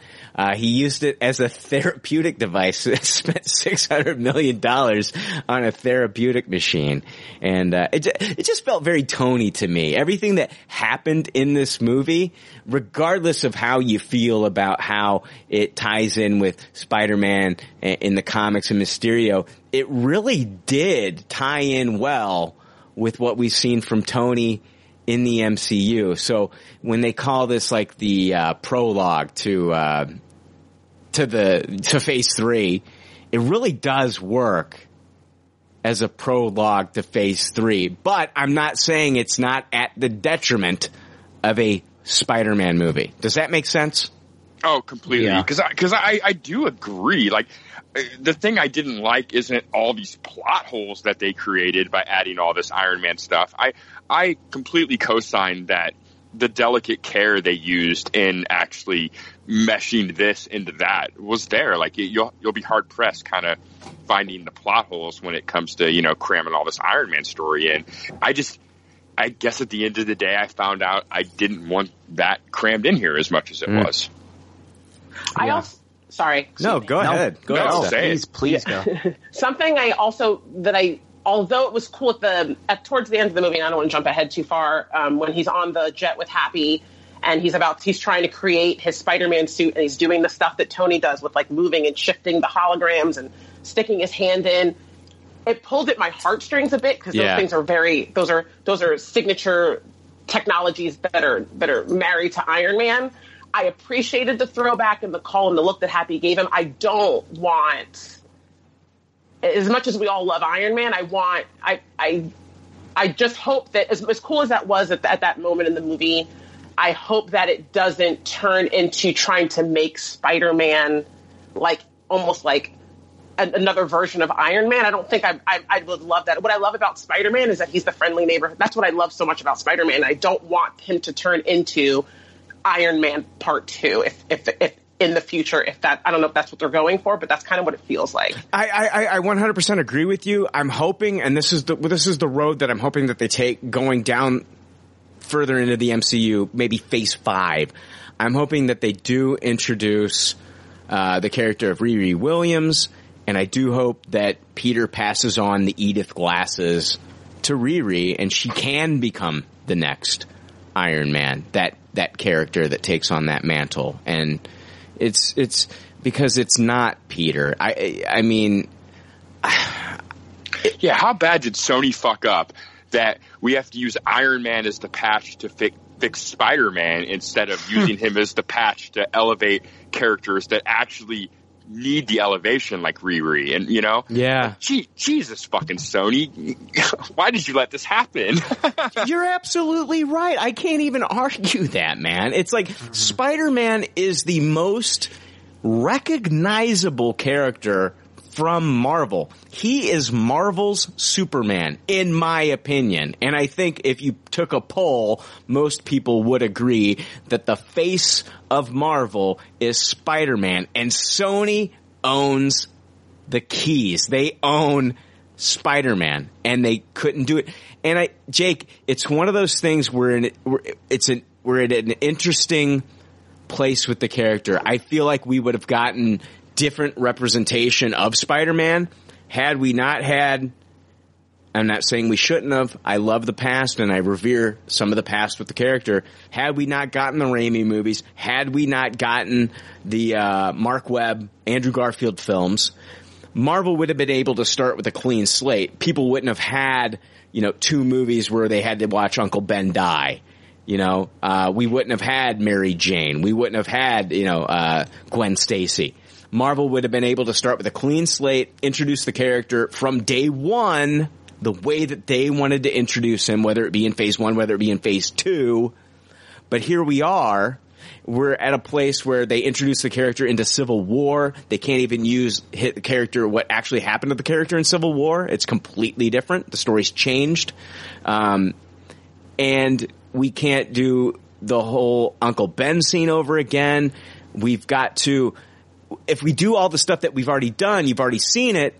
So now we got to switch it up. Now we got to make it more MCU centric. We've got to, we've got to include, you know, uh, Nick Fury. We've got to include Happy Hogan. We've got to include Iron Man into these stories because what we've done in the past has not worked. That's kind of like the sacrifice I feel like Sony, Marvel, Kevin Feige, Amy Pascal have had to make because of the you know movies in the past that just didn't perform as well. Does that make Yeah. sense? No, that's super intelligent. I, I think you're you're you're right on there, and that's the thing is I, I agree. Like if they were gonna launch Spider-Man again and do it with as little breathing room as they left themselves after the Mark Webb Amazing Spider-Man two, this really was the only choice. Like I mm. don't disagree with the fa- fast forwarding and the yada yada of the Uncle Ben stuff and the changing of the Civil War stuff and just shoving it in and making it fun and cool, tying it to the MCU so it seems important. Like, I, I get it, and that's I agree they initially should have done that. I guess the metaphor for me is this: the training wheels are are still on the bike, Yeah. and they should have been. The, the kid is 15 years old. Take the training wheels off the bike. He can ride the bike on his own now. We've done it. Yeah, Like, but that's the problem. Here's the thing. It's like we've just, the last movie was Endgame and No, I, I understand. It's Yeah. It's we're still there. Everything everything they do with these Spider-Man movies is a calculated way to make as much money as they can with these Spider-Man movies. What you're worried? are you worried? Hold on, and let me ask you this. I got. I'm dying to know. Are you worried about how? And they will in the future. I don't know when, but they will introduce Norman Osborn eventually. Are you worried about how they're going to introduce that character? Do you think like there could be some more? And I'm not saying it's going to be an Iron Man tie-in. No, dude. No, dude. If Norman Osborn is an, another ex fucking Stark employee, I'm gonna stab my eyeball out. Well, I, I wasn't thinking X, I, but could he be? Could he be like um, another Sam Rockwell type character, a guy that was competing against Tony Stark, uh, you know, in the business world? Yeah, that's interesting. Uh, possibly. I think they should just fast forward past Norman, honestly, and bring in Harry as Peter's peer. Uh, it- Yeah, that, mm, that's what I that's would do. That's really interesting. I- Peter versus yeah. the old man is just kind of boring. We've already seen Peter versus the old man in a movie, so let's just. I would, yeah.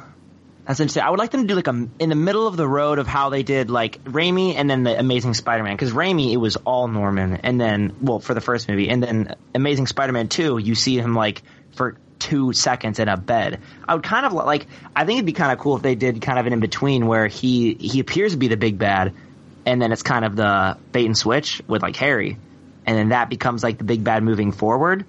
I don't know something different because you don't want the same crazy Norman Osborn from I mean from Spider-Man One. As great as that movie is, like I just don't think it would work as well. But like you said, I I love Iron Man to death. Iron Man One is probably my top five favorite MCU films. Um, but I I can't like after this movie, like it, it has to be. Come on, we got to move on like a little bit. You know, I just you know what I mean. Not like Yeah. forget about him completely, but No. I'd like to see a little bit more like grounded. My, my favorite Spider-Man. I don't think we're gonna, like, I- elements. Stephanie brought up that scene, and I that's a scene I actually really didn't like when Peter is kind of mimicking Tony Stark and you know doing all that stuff. It's like it's just quasi bullshit science that we as an audience never really understand. We just relate to it because he's making the same hand jive motions as Tony Stark did when he was doing that science. So look, he's as brilliant as Tony Stark. Like we still have no connection to what technology he's actually doing other than he's smart enough to do it. And to me, that's always a bit of a writing fail.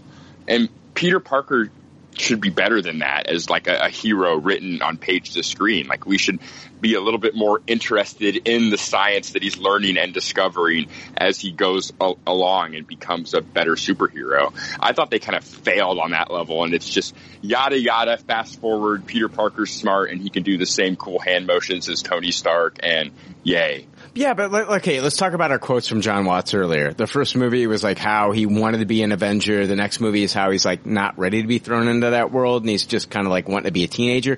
Maybe, you know, after this epilogue, after, you know, the end of phase three, you know, maybe we can kind of put Iron Man behind us a little bit and maybe the next movie is about Peter coming into his own.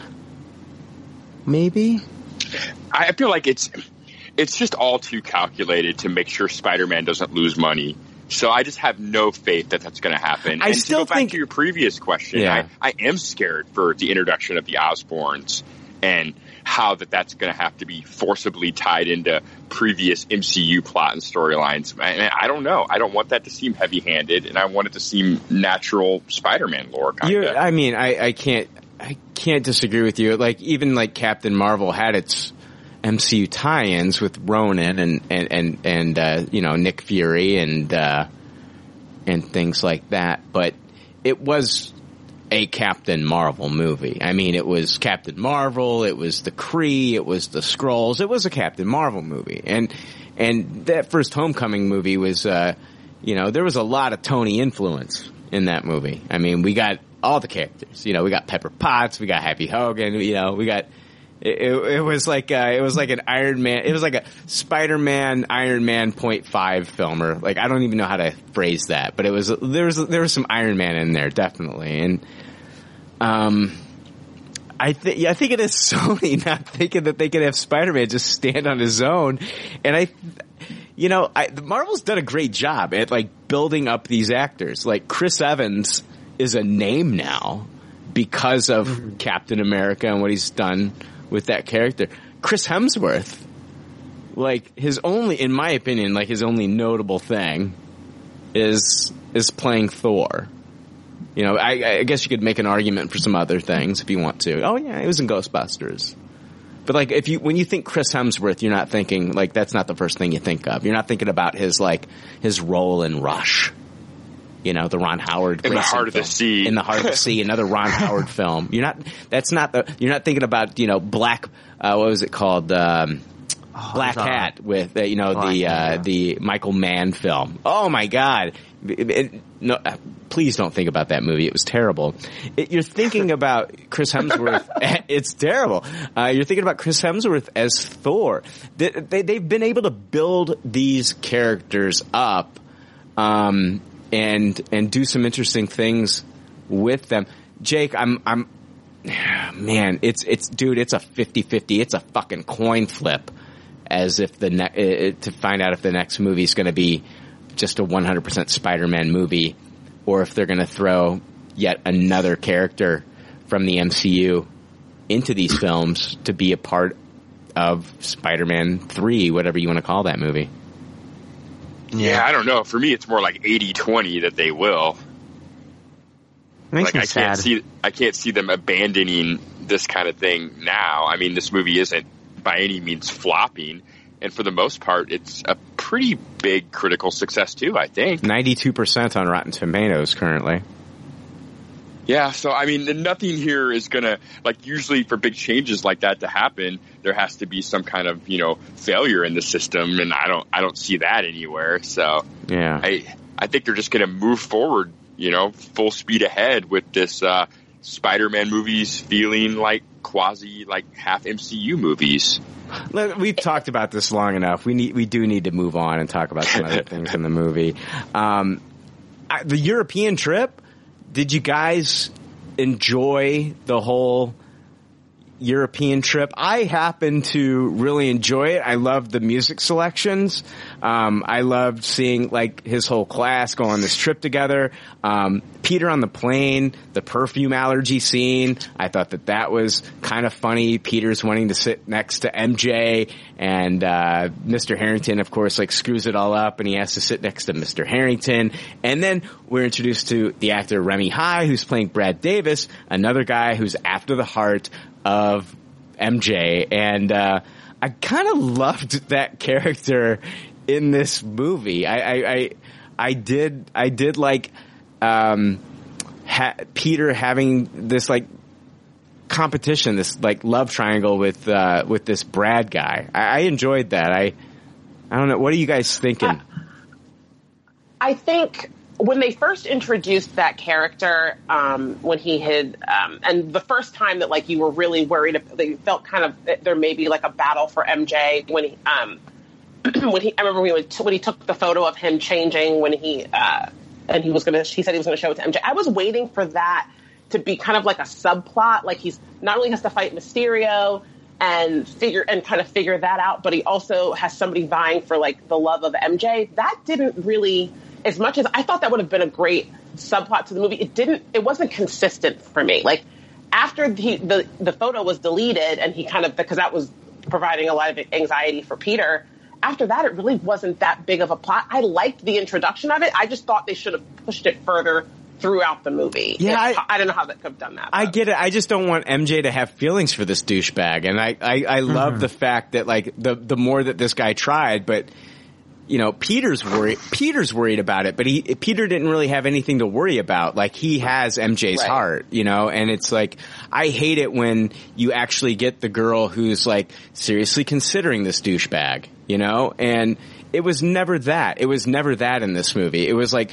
Peter always had her heart. It was like this guy is fighting for her and it's never going to go his way. She's she's got a thing for Peter and I love that because um I don't know, just for me I, I I appreciated that. Did you guys in in the plane when they were first in the plane, did you see like when Peter's looking at podcasts, did you get a chance to see what all those podcasts were?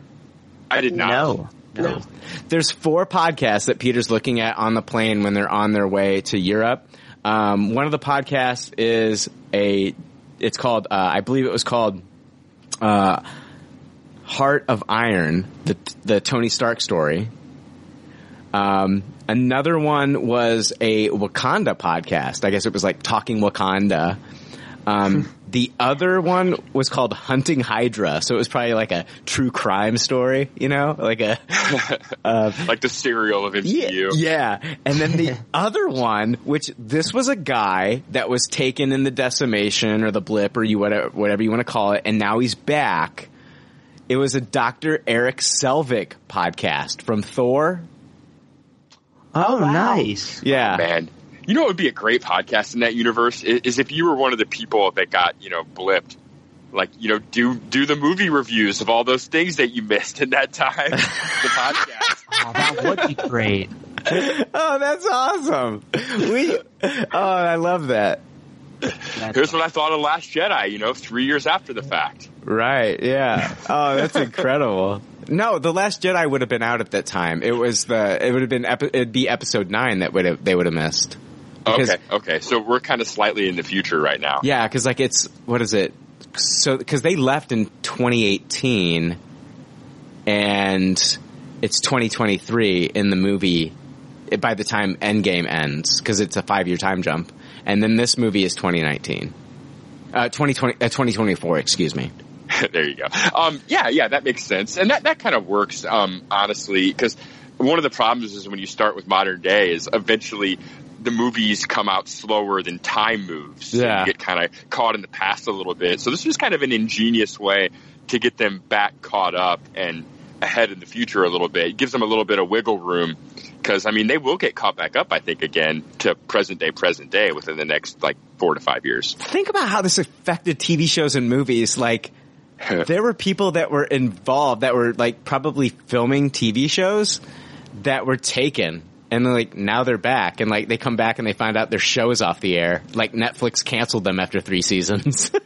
Yeah, it's like when they replaced Becky on Roseanne, but then like Becky like just shows back up, you know, in Yeah. scenario where it's Yeah. like, I want my job back. I'm back.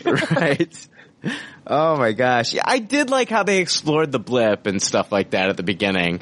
And like I like you saw Flash on the plane drinking alcohol and you know, MJ calls him out on it. Like, oh, he was in the blip. Like, so like the government hasn't even like been, they haven't, ha- in eight months, they haven't had time to like issue new IDs that have some sort of like asterisk on it saying that you were involved in the blip or not. Like,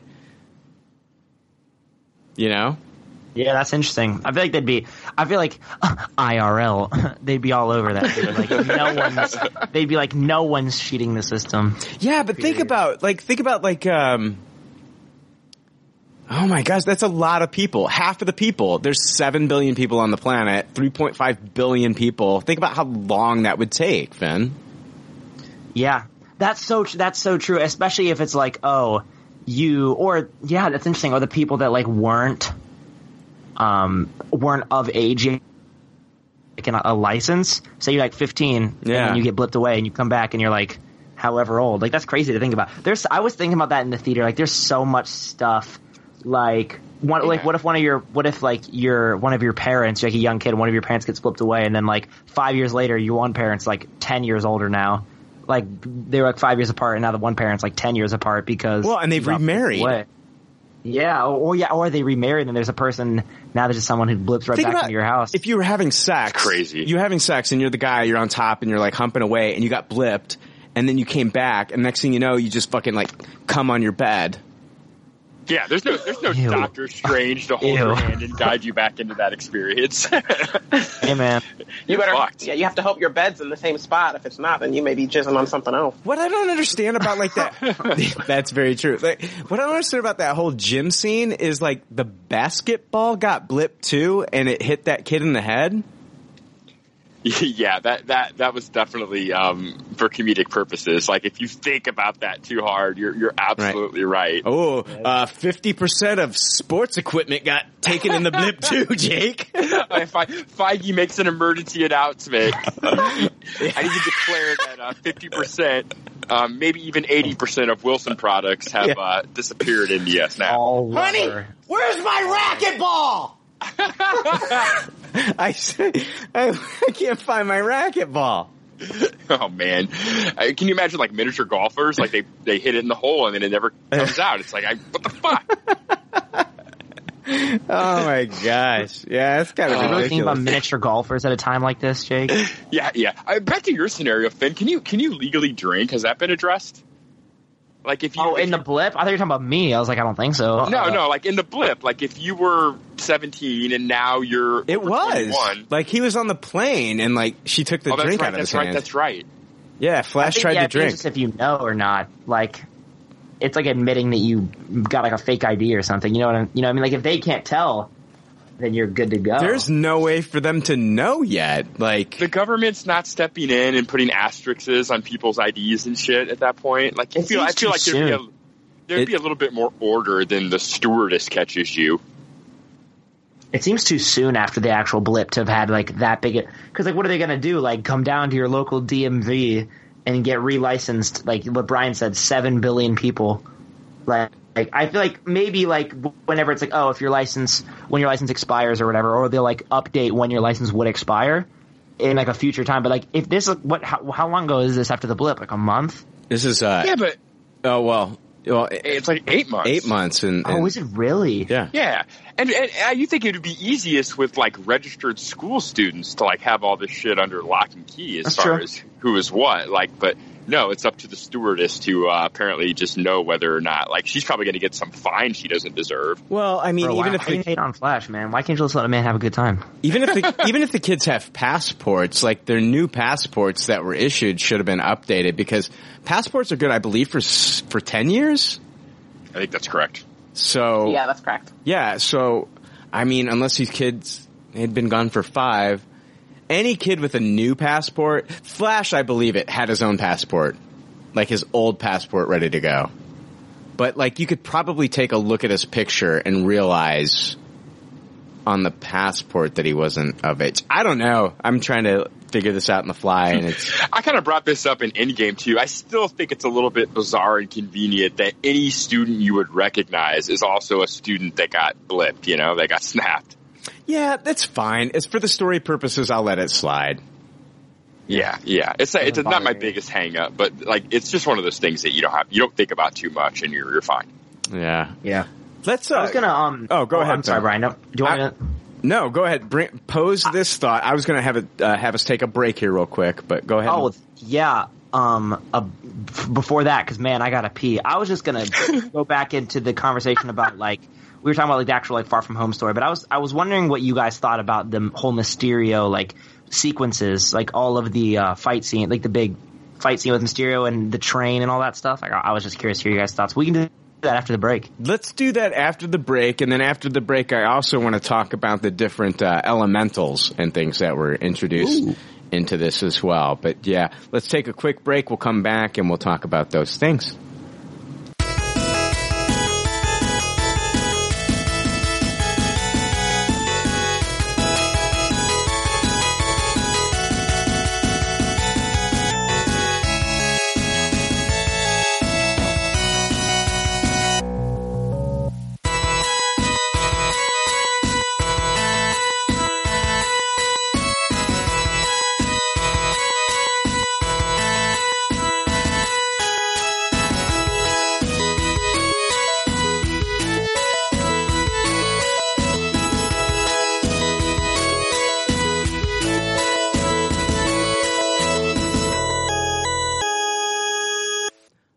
Right, hey, we are back. Uh, real quick before we jump back into Far From Home, got a question for you. Who would win John Wick versus Hawkeye? Who wins? I feel like John Wick wins Yeah. that fight. I'm with you. John Wick, he is the boogeyman. Hawkeye is the absent man because he's we barely see any of him. Oh, that hurt. I tried I tried a joke Wick. there. I didn't know if it hit. It did. I- I- It did. It did. I liked. I liked it, Finn. That was good. Thank that was you. well played, sir. You know how it is. It's off the dome. You know what I mean? I know. I like it, man. Uh, what do you think, it's Stephanie? Who wins? Uh, John Wick. Yeah. John Wick. Oh my gosh. I, I, I, oh man, that's a tough one. Like, I want to say John Wick, but then I don't want to, I don't want to make Hawkeye a little bitch. You know what I mean? like, Like every other writer. oh, oh, seen the come on. movie yet? I'm Come on. excited about it. All right. Matt Fraction Hawkeye takes John Wick. I don't know. That's man. my It's a- final answer. It's a closer battle, but I still think John Wick wins.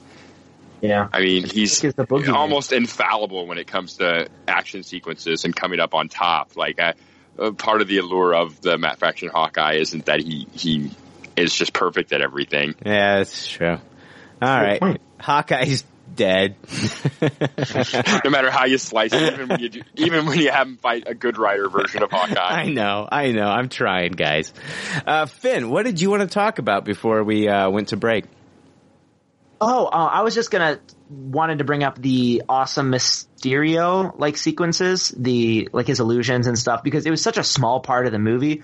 But besides the end credit scene, those were by far my favorite parts of the whole thing. I Like, lo- the, the snow globe was gorgeous, gorgeous. Oh my gosh! And and the stuff with like you were saying the dead Iron Man, and like I I was just waiting. I was, and I don't know if we te- we technically didn't get it.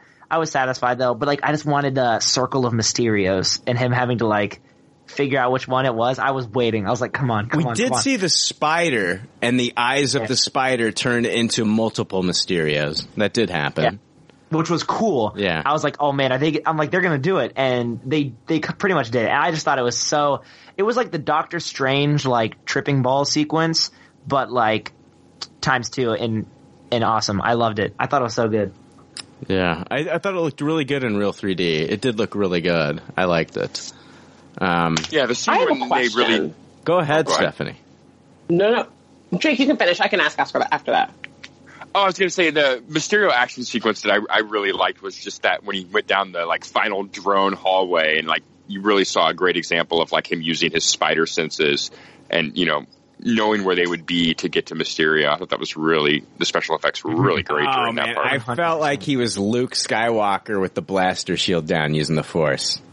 Yeah, it was it was really cool. I, I thought that was definitely the best like usage of the drones was that moment. Stephanie, what was your question?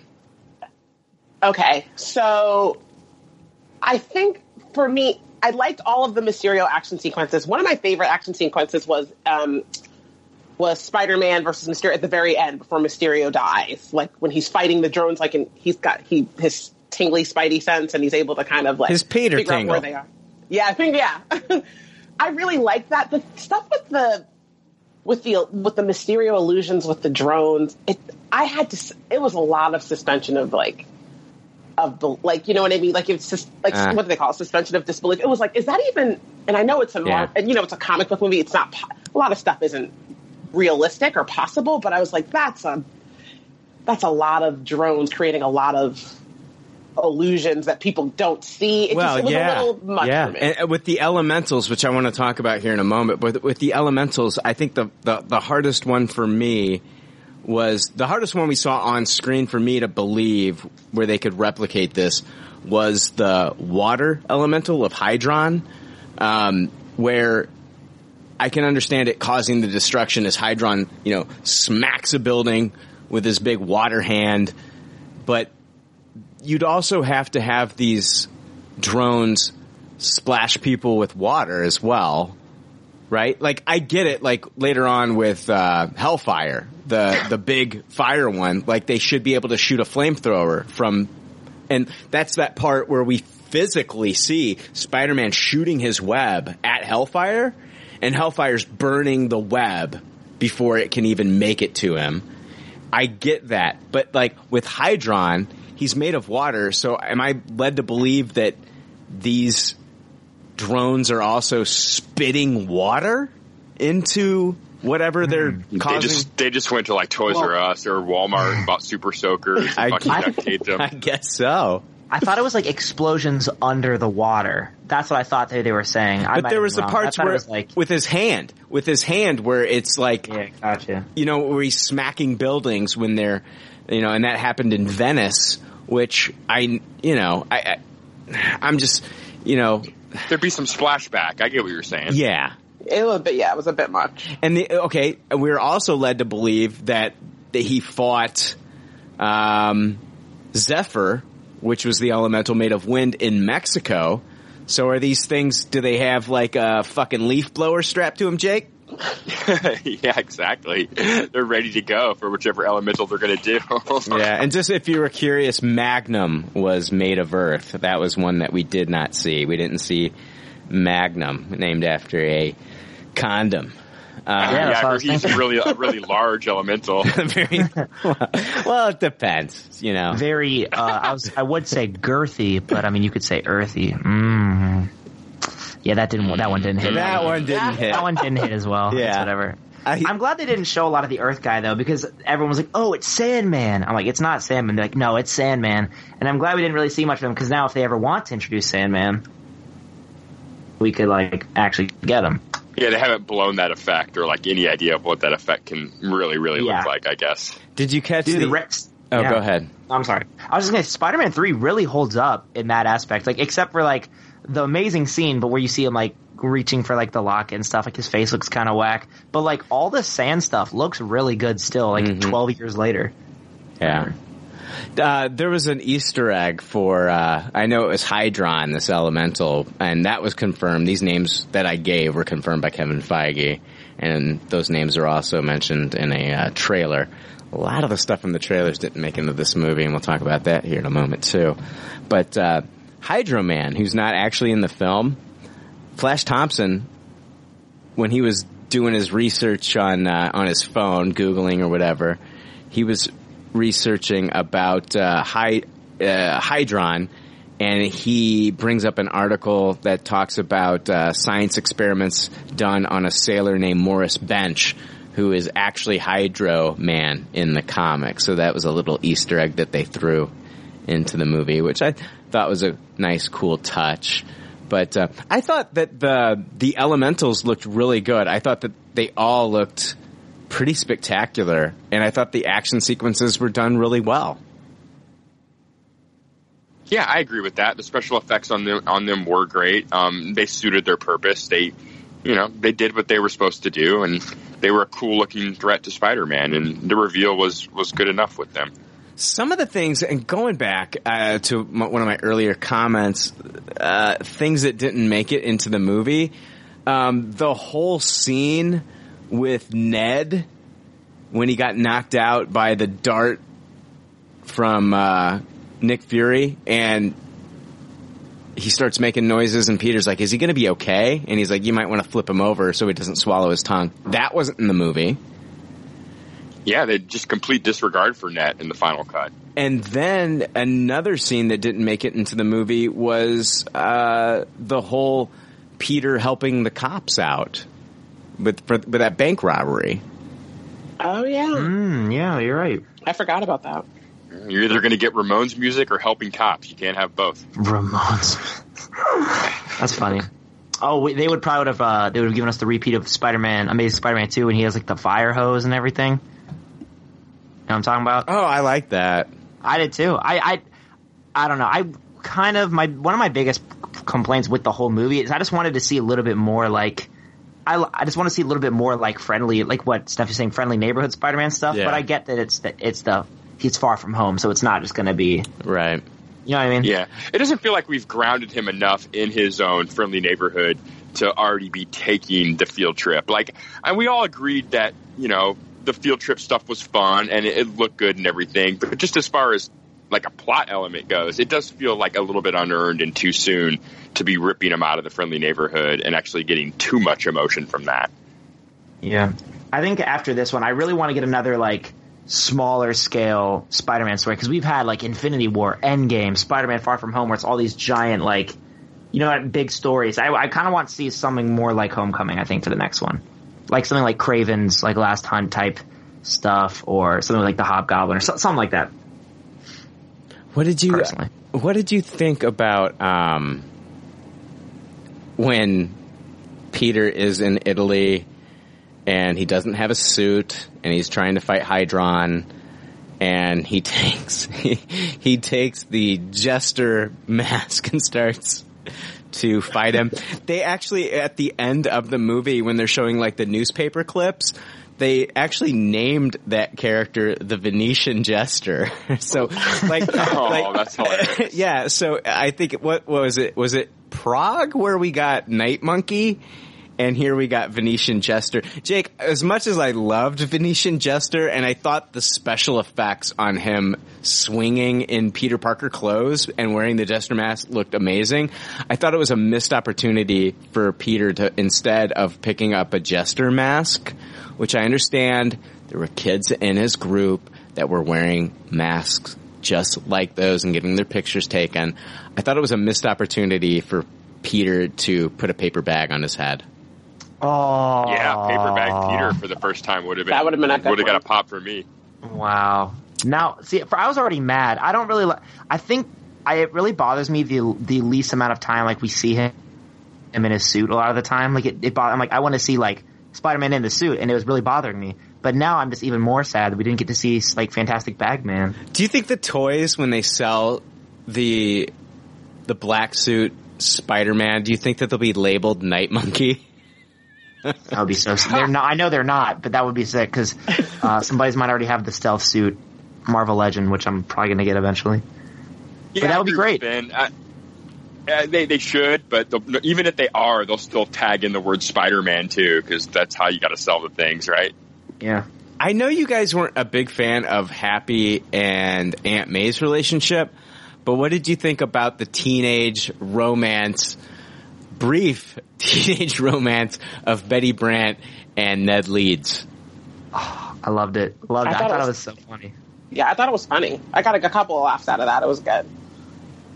Yeah, it didn't do much for me. I mean, it I it was interesting, but like they didn't really play with what they set up very well. They kind of like the whole idea of you know Ned being like, "We're going to be bachelors, we're going to be bachelors," and then instantly not by the time they got off the plane was a funny concept that they just kind of ditched very quickly after the fact. Oh, I thought I thought it was pretty funny. Like they were wearing matching outfits at one time. She was very controlling, uh, but not controlling. That's a bad word, but very concerned for him at one point where it, like after the dart incident with Nick Fury, which he claimed to be like one of the coolest moments of his life, which I can't argue with him because that's pretty fucking cool to be knocked out by a dart by Nick Fury. But like, she's getting him a vitamin C pill. she's just like very like a concerned mother in that in that moment. I, I've known people that are like that, and I got a I got a kick out of that whole scene. I, did appreciate that that they they they definitely didn't make her a shitty character. Like Mhm. it, they did a good job of making her a likable character during all of this. They didn't just make her like a giant jerk, like you know a lot of times they do with this kind of character. The whole scene on the bus where she's like, Peter, don't think that we haven't noticed that your new look. And, and then Ned is just like so agreeable. Like, yeah, he looks, he looks so mature and very European. I was just dying.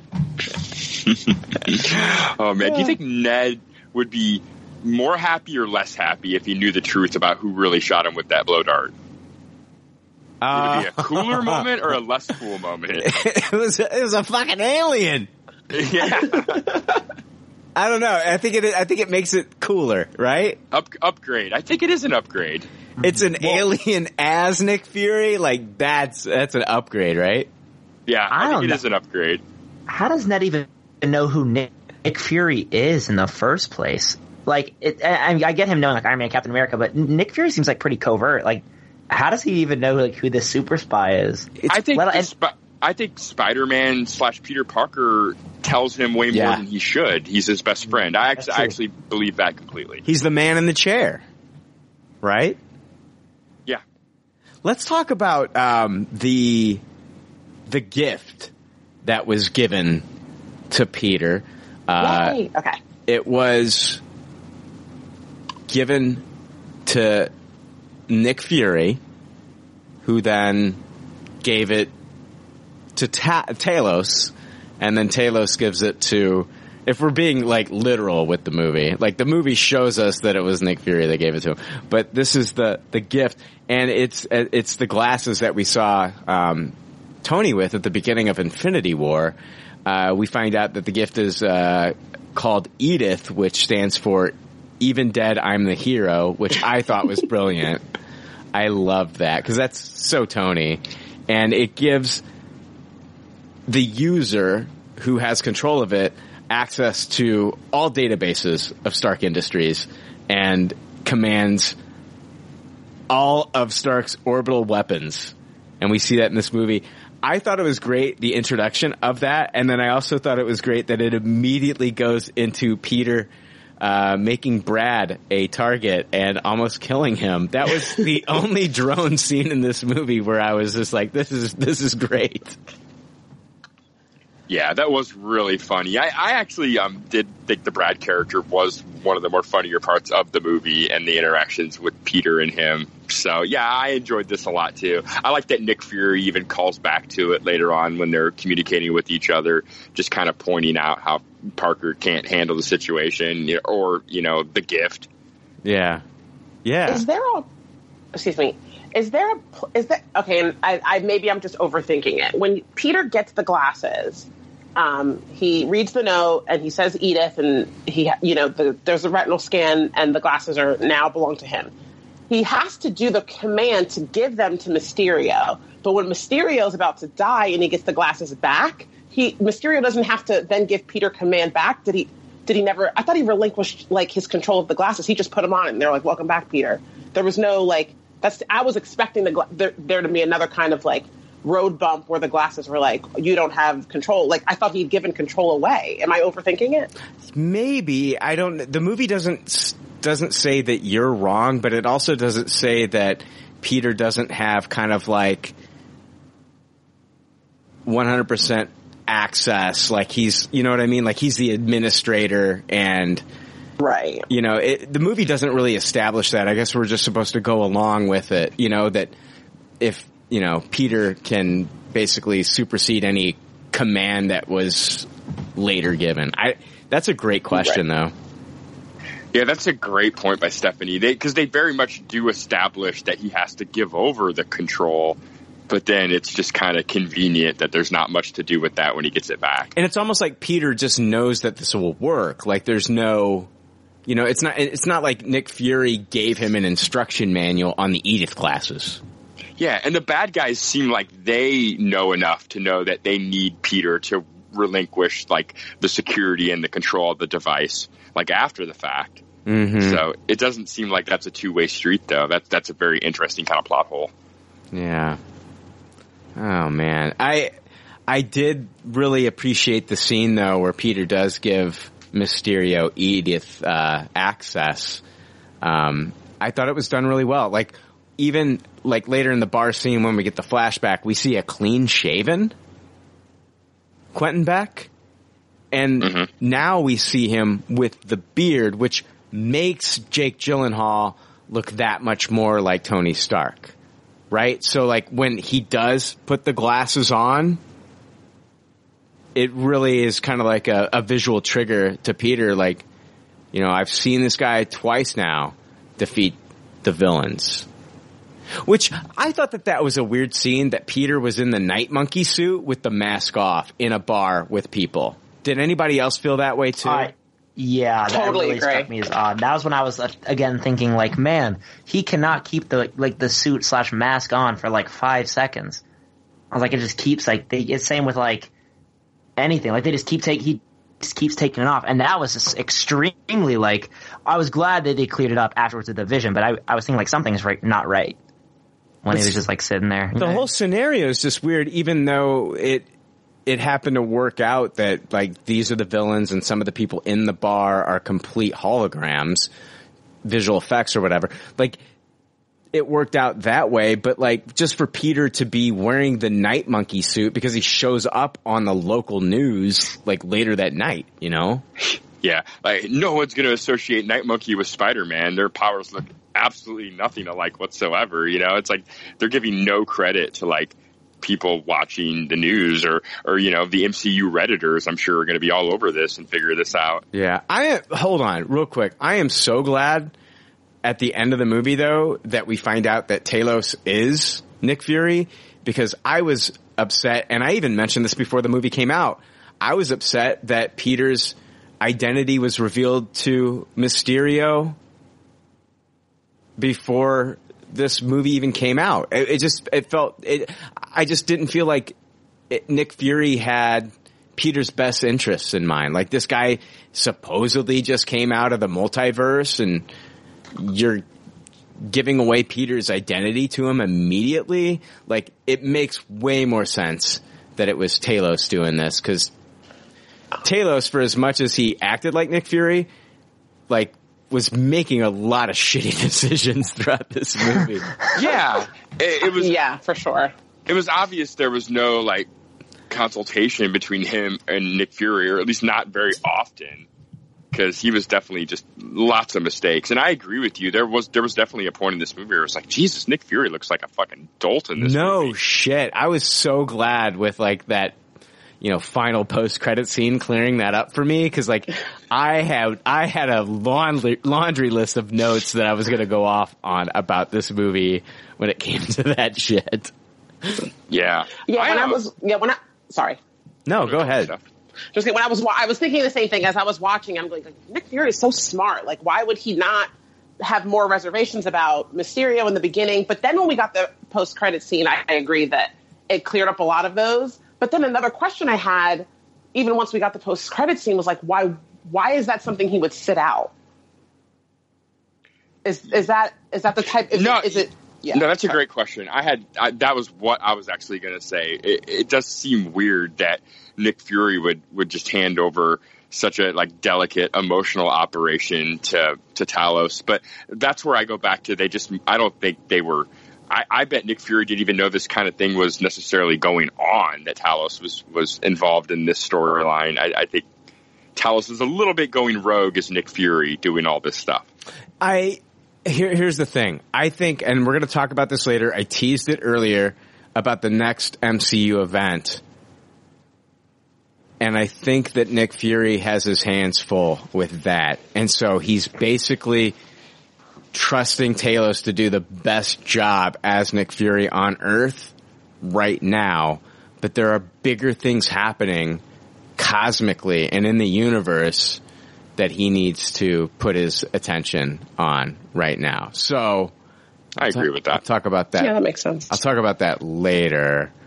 But And that would yeah. make sense. He would just, as long as Talos isn't ending the world, he kind of really just doesn't give a shit how he goes about the things. No, it's almost like Nick Fury in a way at this point is kind of like what Captain Marvel was at the end of Infinity War, like mm. with the pager.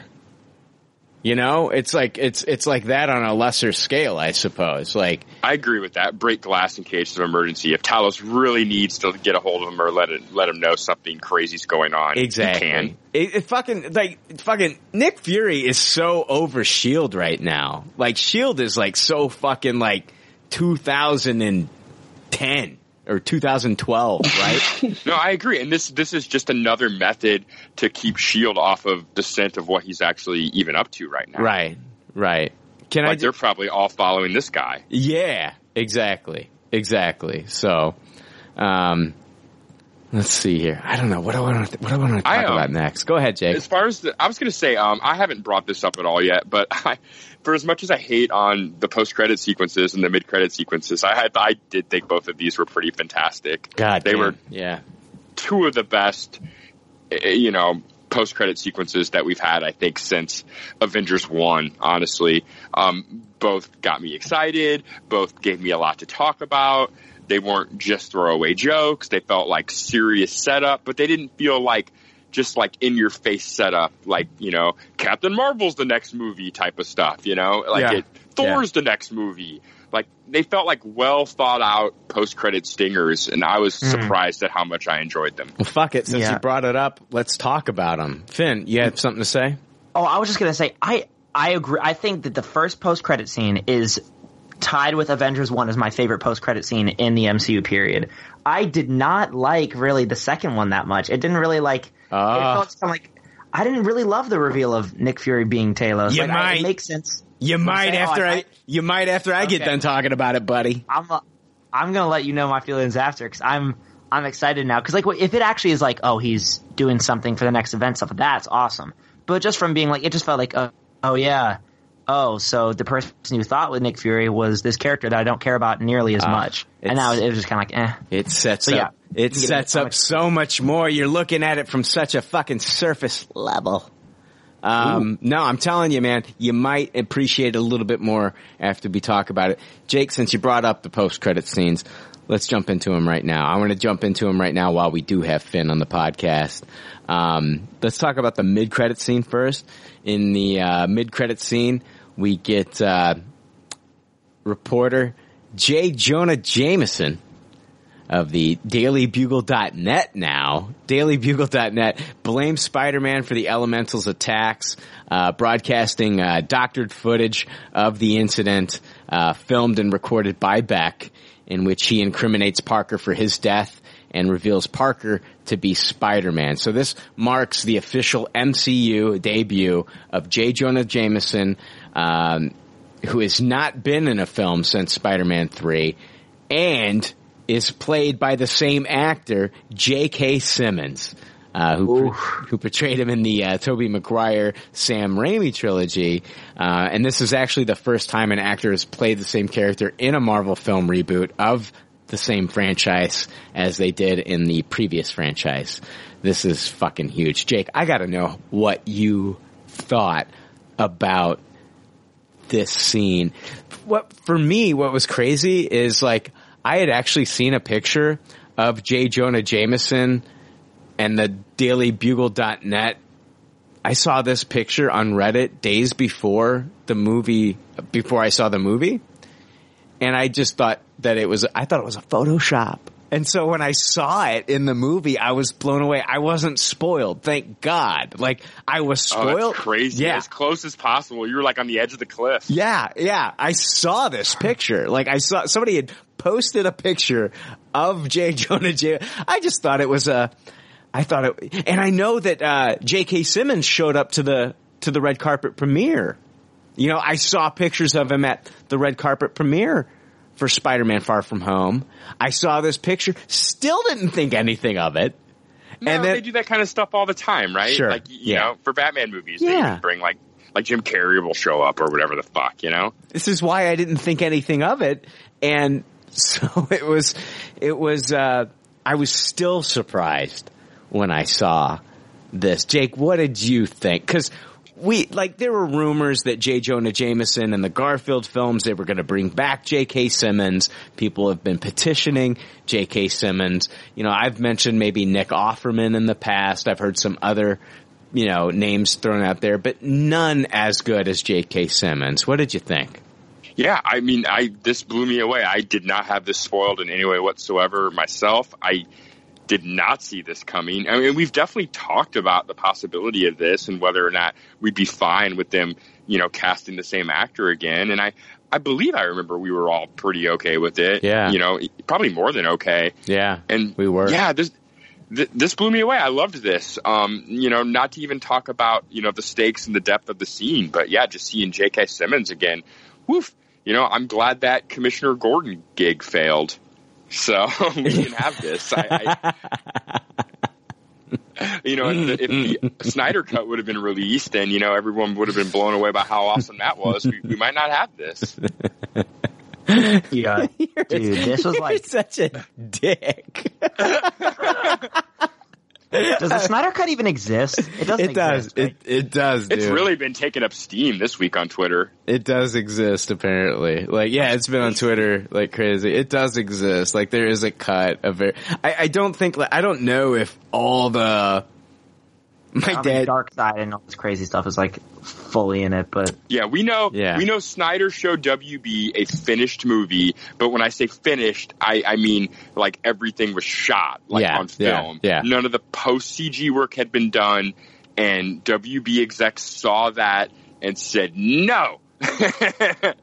and then you know Snyder was out and Whedon came in. Have you li- And- have you listened to um, Kevin Smith talk about the what Snyder's vision was for for that whole trilogy? You know, I haven't heard it, like actually heard it, heard Yeah. it, but I have kind of fell down the rabbit hole of watching a few YouTube videos or Mhm. reading a few articles and Yeah, it's uh, actually I'll uh, like there's a there's an episode of Fat Man on Batman where uh, is that what they call it now? I think they changed the name of the podcast, whatever. But like, there's an episode of that podcast where he talks about it, and I'll be honest with you, it sounds really cool, but whatever. I mean, we're not going to get it, so it doesn't matter. yeah, it sounds like it's like 70 to 80% different than what we got. Yeah, yeah. But um, um, yeah, we get so J.K. back to Simmons. this scene. Yeah. Oh, did I cut you off? I'm sorry, Brian. No, I just said J.K. Simmons, and now I'm passing it on to Dude. to you. So I the for the last half an hour of the movie, I had I have a really small bladder and I drink so much water, like multiple bottles. Like I brought I drank multiple bottles of water during the movie. Like I have I need to drink so much, and I was dying to pee the last half an hour. Mhm. So as soon as those credits hit, I bolted out the theater. I ran so fast, I peed so fast, I didn't even like take the my at my pants. Like I just like peed like right there on the floor. Like I was peeing so fast, and then I had to run back to the theater, and I was just. And as soon as I walked back in, it like it cuts to like MJ and Peter swinging, and I'm like, ooh, I didn't miss it. Yay.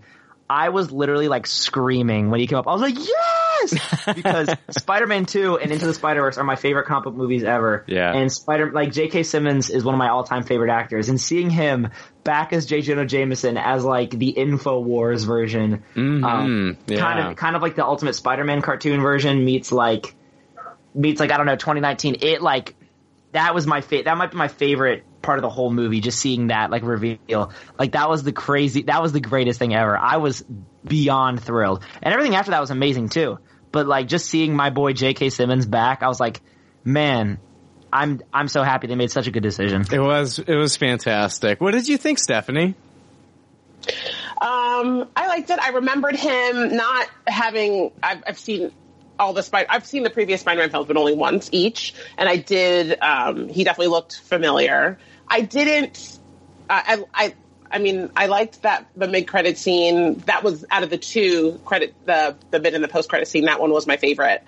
This the people in my theater uh, got really jazzed when they saw him appear on the screen. It was it was it was like a half packed theater, and they got really excited. Yeah. Um, and I was like, oh, I, he looks familiar, but I didn't get the significance of him being back as much. I don't think I don't think it clicked for me as it did for them. But I like I like him as an actor, so he's he's good.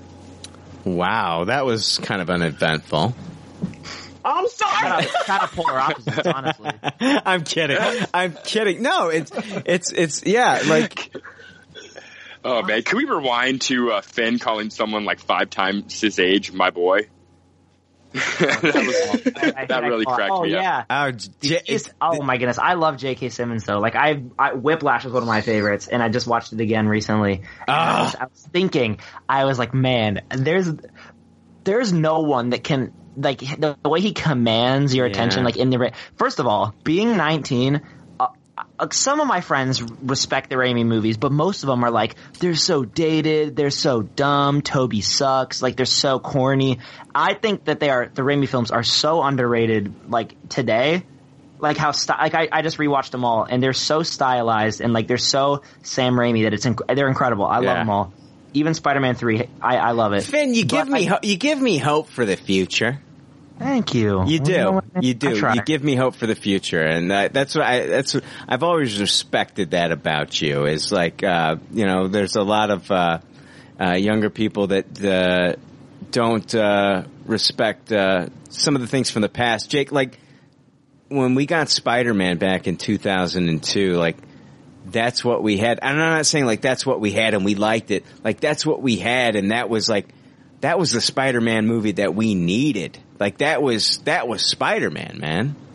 Oh yeah, at the time, I mean, it hit on all cylinders. Yeah. I mean, I agree with Finn. I, I still think Raimi did such a good job that they still hold up today. Like they're so stylized and interesting as far as the Mhm. filming techniques go that they're still very watchable. You're not going, oh boy, these special effects look so terrible. Did you know in Spider-Man 4, Bruce Campbell was supposed to be Mysterio? yeah, that's fantastic. What a great Quentin Beck That he would would've been been. so Mhm. good. I, I'm slowly making conversions though. Like, out my friends would be like, "No, th- no, the the old Ray movies suck. Trust me. I watched them when I was like six. I they, they're terrible." And I'm like, "Nah, man, we gotta watch them together." Like, I'll put on like Spider-Man 2 and all of the it's it's such like a Spider-Man movie with all the scenarios and like the motifs and stuff that happened in that movie that people are like, "Oh, yeah, I guess this was pretty good." And like even Spider-Man 3, like there's a lot that I would change and there's a lot wrong with it, but a lot of it like a lot from like the first two acts really holds up, I think, really well until you get to like the Venom stuff. But even people, yeah, I'm trying to convince people my age to like watch some of the other stuff. Like I, I've never been the biggest '70s Superman, like the what is it, the Richard Donner films. Like I've never Yeah. really been my thing. Um, but I, I watched them with with a friend, and we were like, man, that's actually pretty good. Like better than people give it credit for, at least my age. So No, that's cool. That's very cool. Um, I have a, uh, a question just Yeah. about Spider-Man moving forward. I hope I'm not jumping ahead. no, go ahead. Since we've already seen this is this is he um, so Tom Holland's the third version of Spider-Man, correct? Uh, I mean, Or- I, we did From have like from the films, from films, yes. correct, yeah. Is is the is the plan um, moving forward he that he will stay this way? That he will stay Spider-Man, or are they going to do? Is it going to be like a bunch of movies and then they're going to replace? Is what's the plan? I like him a lot as Spider-Man. I hope they don't replace him. But is that the plan? Is to keep him around?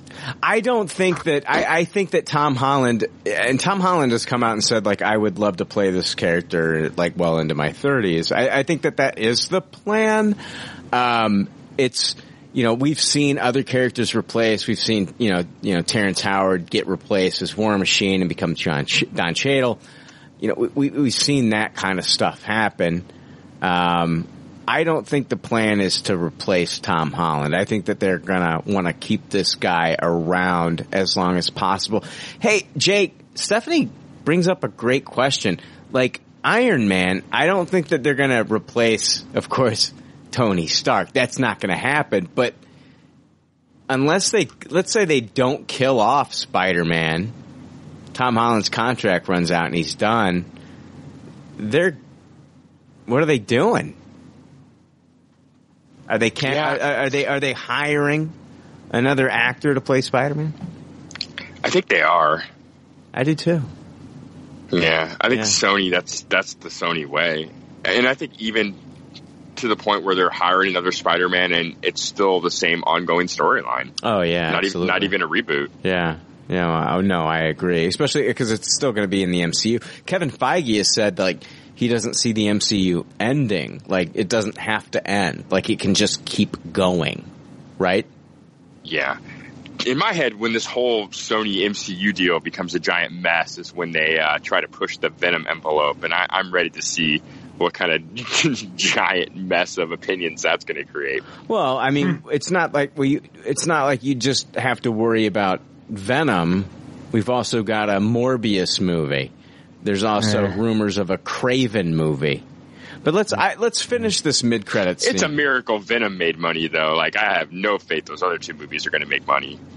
Yeah. Yeah, we'll see. Yeah, it's I don't think Morbius is going to be bring people in, out yeah, in drugs. lighten up, lighten up the social media. right, right.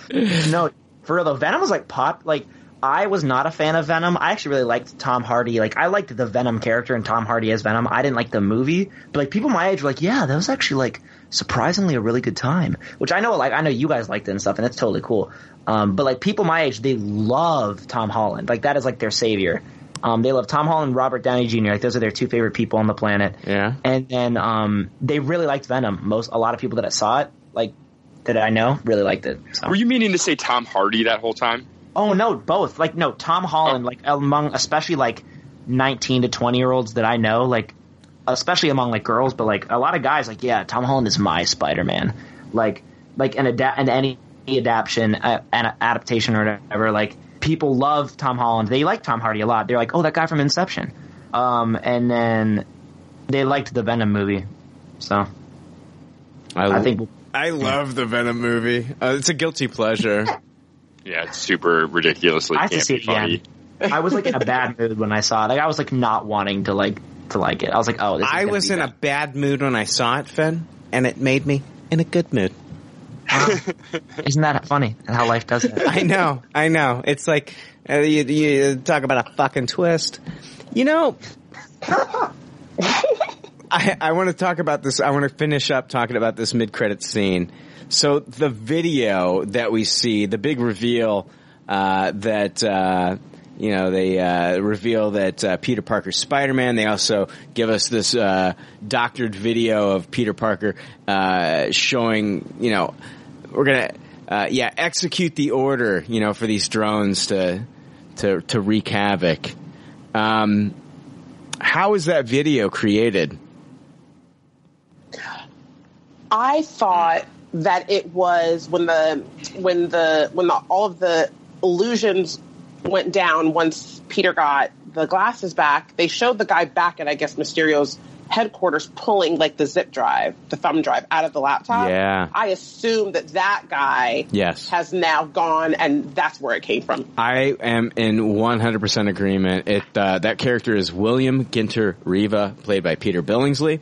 Uh, he was uh, reintroduced into this movie uh, since his appearance in Iron Man. He worked under Obadiah Stane. He was the guy who was operating most of the illusions from their base, and he took the USB with all the data at the end of the movie. And um, so I, I 100% believe that that group of people still has to be addressed somehow in a future film. Like this group wants to discredit and get revenge on Tony Stark, and you know because Spider-Man is trying to put an end to them. The group, you know, has taken the first swing, and they're using Beck's technology that they they created this illusion and gave it to this, you know, untrusty, untrustworthy news channel, dailybugle.net, who would, you know, blow it out of proportion and, and, uh, spin this web of lies. I love Finn's info, info wars comparison. Yeah, Yes. Infowars. And That makes was a good pun, by the way, Brian. Thank the you. Web of Lies. That was awesome. and uh, makes Spider-Man look like you know like he's a villain, a bad guy, and um, then also make him worry about his uh, secret identity here. So I think it was definitely William Ginter Riva. What are the okay? What's the backlash? What are the consequences to this? Because here's the thing. Number one, Peter still has access to Edith, so it's not like even after this is revealed, like you know, you got a 16 year old here who's who's Spider Man. It's Peter Parker. Everybody knows. Peter still has access to Edith, 100% access to Edith. So he has that working for him. Um, he also has the Avengers.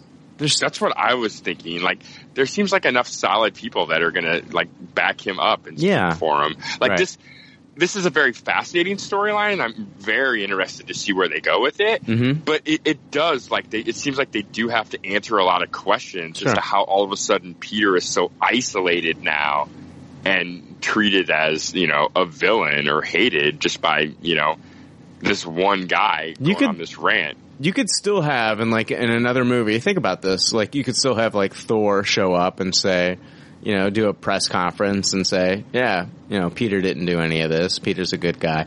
Even even even Old Man Cap could show up, you know, and uh, say, you know, yeah, you know, Peter, you know, he didn't do any of this or what. So any of the Avengers could, but that even if they come out and say and they clear Peter's name, it still doesn't change the fact that you know, people know now that Peter Parker is Spider-Man unless they also try to say that that's bullshit. But the thought is still out there. The thought is still out there. People are going to be keeping tabs on where Peter Parker is when Spider-Man shows up. Ooh, where's Yeah. Peter Parker? Now, mm-hmm. now what do you do at that point? Do you get a Skrull to play the part of Peter Parker? So, like, does that fix? You know, I don't know. I'm just saying, like, there's a lot that they have to explore. Jake, in the comics, when it was revealed, when when the like, I'm trying to think, was it Madame Web who had something to do with? Yeah, I think it was that, and then Mephisto in One More Day. Yeah, um, because they were like it was an extra thing. I think I was thinking about that though, Yeah, like the they- whole Straczynski stuff. That would be super interesting. How like in Back in Black, um, they were like they gunned and like they shot Aunt May, and people are like gunning for Peter's life. Like I think that would be an to explore in this story too.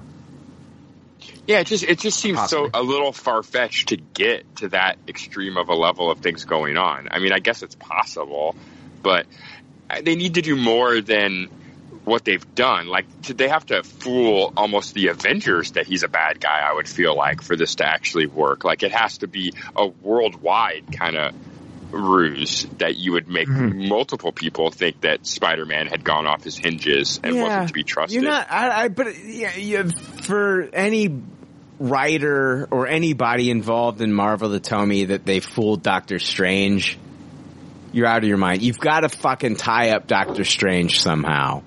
Doctor Strange in the year 2024 has to be off world or unavailable because I'm not buying it that you know, I'm not buying that any of the Avengers think that this 16 year old that they've fought with and beside in any of these battles that they're buying that Peter Parker's going to turn on them.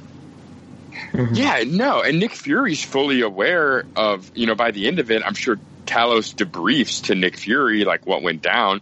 So it's not like he's unaware of this, like, encounter that Spider-Man had and how there's now this fictitious report Okay. about how So- the events actually unfolded. So here's- like, So here's the very weird. No, it is very no. I'm I'm sorry. I'm I'm my mind's running a mile a minute. Here's the thing. Like, and uh, are they making this a bigger thing than really what than what it is? Like their whole like their whole point of this is to like in the next movie they'll explain like oh the Avengers came out and they said ah Peter's a good guy and they they reveal the truth. Um and but the but the problem still exists. People now know his identity, which puts Peter and his friends and family in danger. And so now, could this set up villains like Kraven, who is like, oh, I've been wondering who this Spider-Man character is. Now I want to hunt him. Or could they say, fuck the Marvel Netflix shit. That shit never, never happened in the Marvel universe. So Vincent D'Onofrio's character never existed with the within the MCU, and we're going to have all these gangs that Peter's been thwarting in New York be a little pissed off. And one guy brings them all together, and his name is Kingpin. Yeah, that would be cool. I mean, but the thing that I imagine most likely happening is the scenario where um, the the Iron Man one actor villain is you know getting a new figurehead bad guy to help those guys out because I I agree that that's how the information probably got spread. And if that's the case, and this really is a setup for the next story or the next movie, then those guys are going to need someone to actually fisticuff Spider-Man in the face. So it's it's them that are going to need to hire a Kraven, you know, figure out how to make a Beetle suit, whatever the fuck the, like their next plan is to um, try to interfere with Spider-Man. So I, to me, that I, as much as I would love the Kingpin idea, I feel like they've already kind of given the signals that that's not where they're going. Stephanie, what are you thinking? Spider-Man 3, Spider-Man, is he a fugitive still? Have the Avengers not been able to convince the public? Or have the Avengers been able to convince the public, but now Spider-Man is kind of like a target for every villain because they all know who he is. He can't go back to school like a regular kid. Here's another thing I want to throw out there. Flash Thompson now knows that his hero is Peter Parker, the guy he hates the most in the world. Yeah, he's still in denial. Yeah. I think that'll- I, oh, I love that, Jake. I love that, Jake. Yeah, like I think that it'll be like, oh yeah, the Avengers said that he wasn't him, so we come on guys, we know it's not him. But like a lot of like the general public, like you'll hear one thing, like even in news like now, like you'll hear one thing and you'll kind of stick with it and you won't hear like the cleanup about it afterwards. You know what I mean? Like you'll someone will come out with like an allegation against someone and that like taints their career even if it wasn't true. Mm-hmm. So I think that that could be like or Flash could be like, "Oh no, trust me. It, there's no way that this is like there's no way that my hero could be this guy." You know what I mean? Like I think that'll be interesting because like yes, the government officials and everyone will know that it's not true, but like the your mom and pop that watch the news every once in a while hear this one time. You know what I mean? Do you think Flash will have a bit of a face turn and actually help Peter knowing he's Spider-Man at some point now with this knowledge? Or is it just complete I think hatred? that'd be awesome. I think yeah, it'd think, be like I think it would be awesome too. Like, oh, hey, um, he's definitely not Spider-Man. Wink, wink. Like he knows the truth, but he won't say it for his pride, kind of thing. Yeah, or just it just any way, like ne- instead of like denying the truth, just eventually when he comes to terms with it, he actually like you know kind of has that good moment where he does a favor for Peter to help him get away from a cop or a villain or a, a whoever. Yeah, there was a really sad joke in Far From Home, by the way, or it wasn't even a joke. It was like a moment where they were like, he was like, "Oh, could mo- like mo- could mother not come or whatever?" And it was like his. Do you know what I'm talking about? Like his. Yeah, I know exactly. Yeah. Okay. Here's the thing. so sad. They set that up earlier in the movie. Uh, I caught this upon second viewing. At the end of the movie, when his driver shows up to pick him up, he's like, "Oh, mother couldn't make it." There was at the beginning of the movie when Peter is using the Edith glasses to see what his other kids are texting, uh, other kids on the bus are texting. One of the texts that Flash Thompson sends was to his mother, and it says, "I haven't heard from father in weeks." That's so sad. Oh.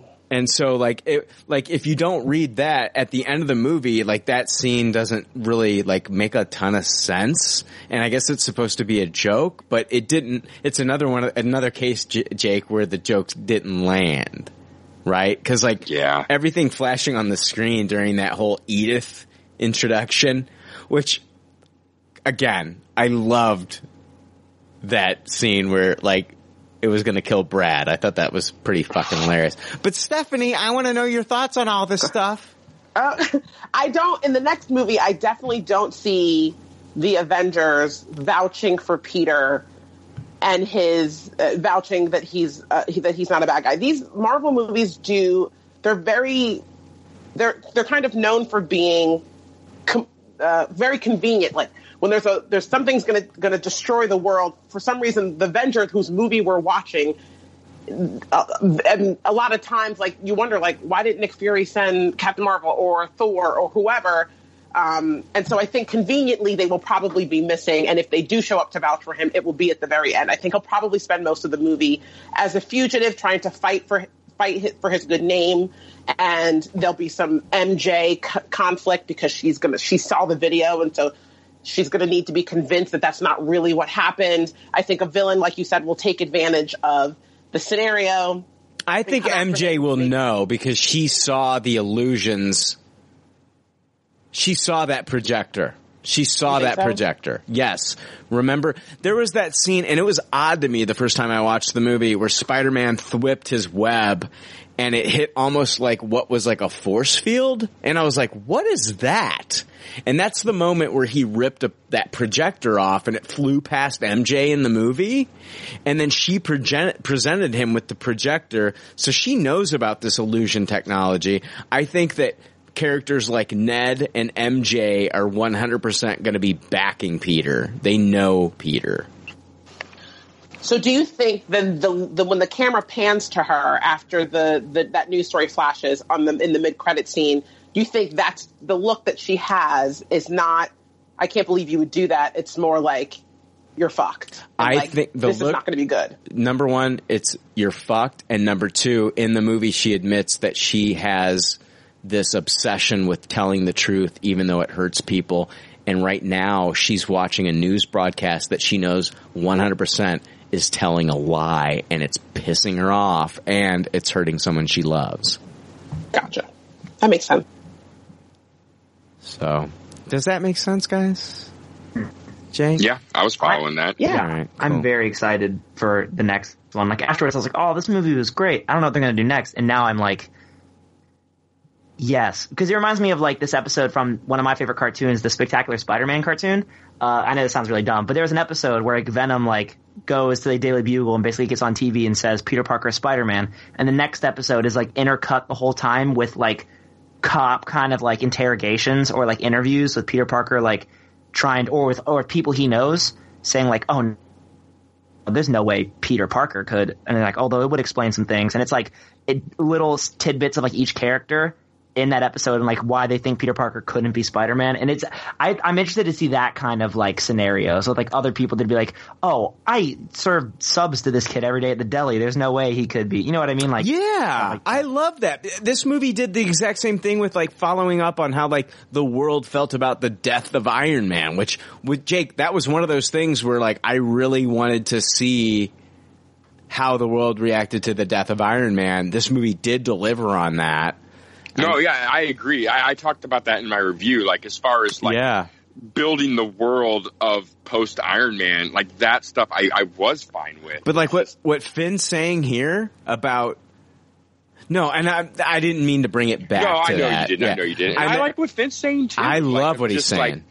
and, and not just maybe one viewpoint. Like it'd be nice to see like both sides of the story. Like also see people that say this for sure has to be the truth. Just so how divided. Flash Thompson saying, "There's no way Peter Parker's Spider Man. Spider Man's too cool." Blah blah blah blah blah.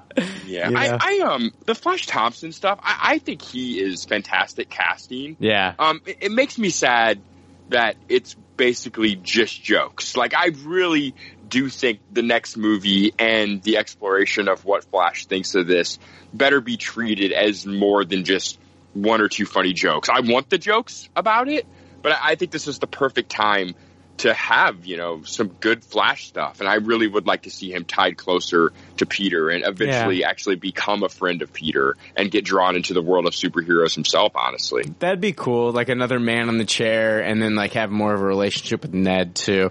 And I don't know. I did enjoy him and his live streaming and them when they got on that first bus with Dimitri. He's like, "Yeah, here I am on a private bus with my boy Dimitri."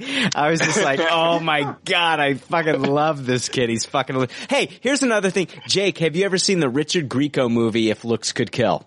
Oh, for sure. Definitely. Every time they got a new bus and a new form of transportation, they had a different driver in that movie. And that's what happened here. The first one was Nick Fury's agent Dimitri. And the second one was, uh, was it Gunter? It was like Gunter or whatever that, that guy that was Guterberg or whatever that guy was working for, uh, fucking, uh, Quentin Beck. I was, it reminded me if it, and that was a European trip with, with high schoolers, with a 30 year old Richard Grieco pretending to be like he was 17.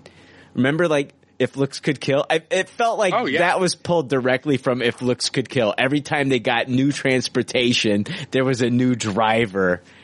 I don't know. And it was great casting too. Like the pe- the people were instantly recognizable as like, you know, monitors or like Ah. what they were. Like you never questioned like who the driver was like Yeah. in- in- intel for. Like you knew what was going on there. Finn, would you rather see a Disney Plus series of Loki or Dimitri? What about? Okay, hear me out. no, Mike, you got to answer my fucking Okay, question. first of all- Dodge it. Loki or Dimitri? What about? Okay, No, not what about. the. Not what about, Finn. Okay.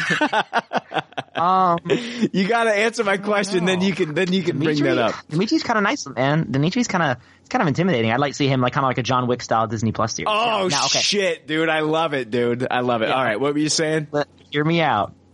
If Lokis could kill, mmm, best of both worlds. Get Loki, Dimitri, buddy cop movie, traveling around, driving people places. You know what I'm Oh saying? Oh my god! Pe- There was the rumor that Tom Hiddleston was in the running to play James Bond, and you just said if Loki's could kill, and you're throwing Dimitri into the fucking mix. Finn, I could kiss you, you son of a bitch. That's fucking brilliant.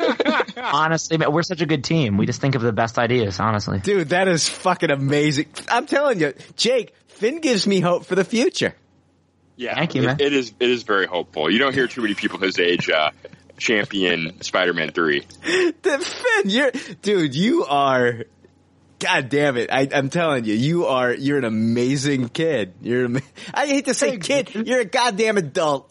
I am a man. You're a grown I man. 19 years old. I am a '90s kid. I was born in November of 1999. I experienced the whole decade. I know exactly. I think I just heard the first hair pop out of Finn's chest right there. You guys have heard me since what? I've been listening since I was 13. Now I'm 19. You know, I mean, I'm just growing up. I'm a man now. That's, that's insane. But I appreciate the sentiment. I love you guys. yeah, no, we love having you on. Um, I want to get to the because I know Finn, I know you got to leave soon. Um, I do want to get to the post credit scene. I, I do want to talk about some things that I did tease earlier. Um, we got the this post credit scene, and in the post credit scene, we get um, uh, the Skrulls uh, Talos and Soren are revealed to be uh, pretend they're they're revealed to be masquerading as Fury and Hill this whole time, um,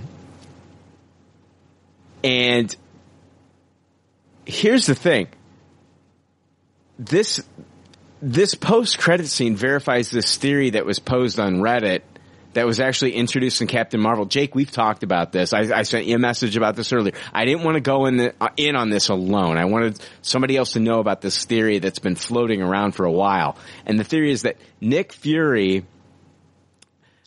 was a Skrull. This was a this was a theory that was been floating around on Reddit for a while now. Um, Talos has been serving as an ambassador to fill in for Fury, while uh, Fury seems to be overseeing, you know, the Captain Marvel Cosmic Avenger level missions. So after the events of the first Avengers movie, when he knew the team was assembled, the real Nick Fury went to space and left Talos in his place. And this explains why Fury is eating diagonally cut toast in Age of Ultron. Let me explain this.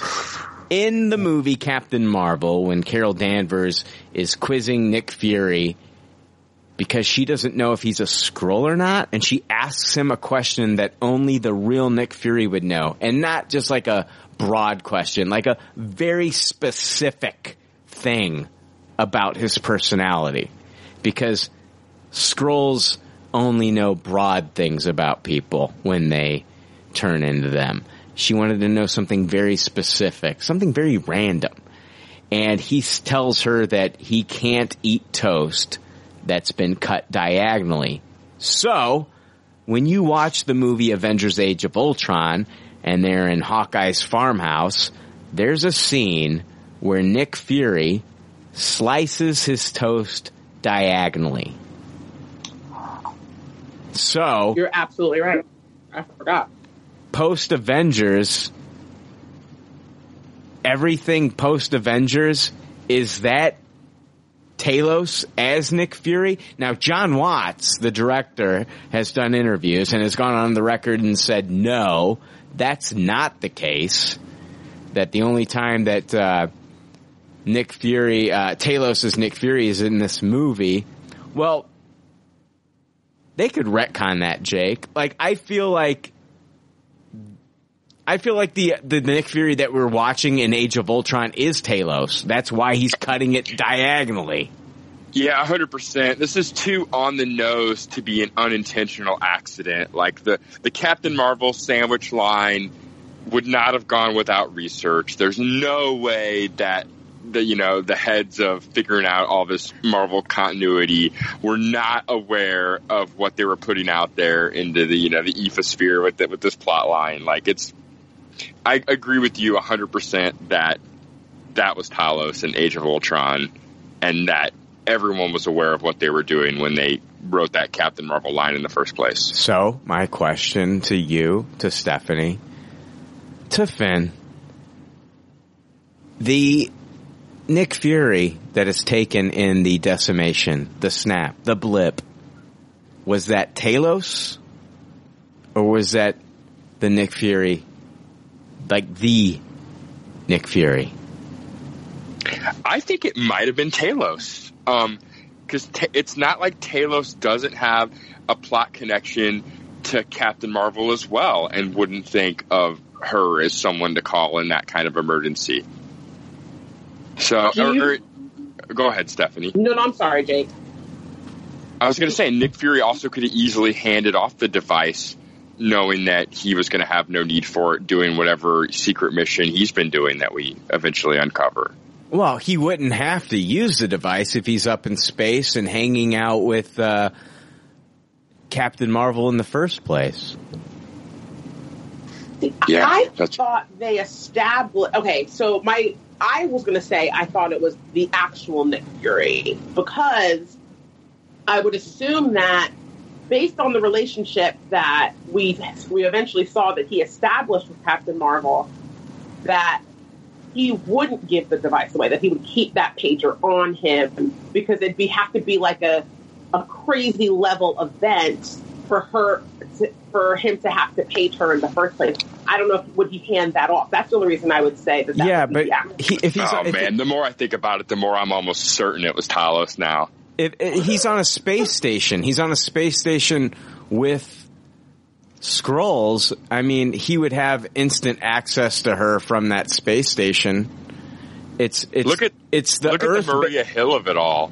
Like that can't be like the fact that it's them two together at the end of Infinity War when that happens too. Like they're just it's conveniently Maria Hill and Nick Fury buddy copping around again, and that's not Talos. It's Soren and Talos.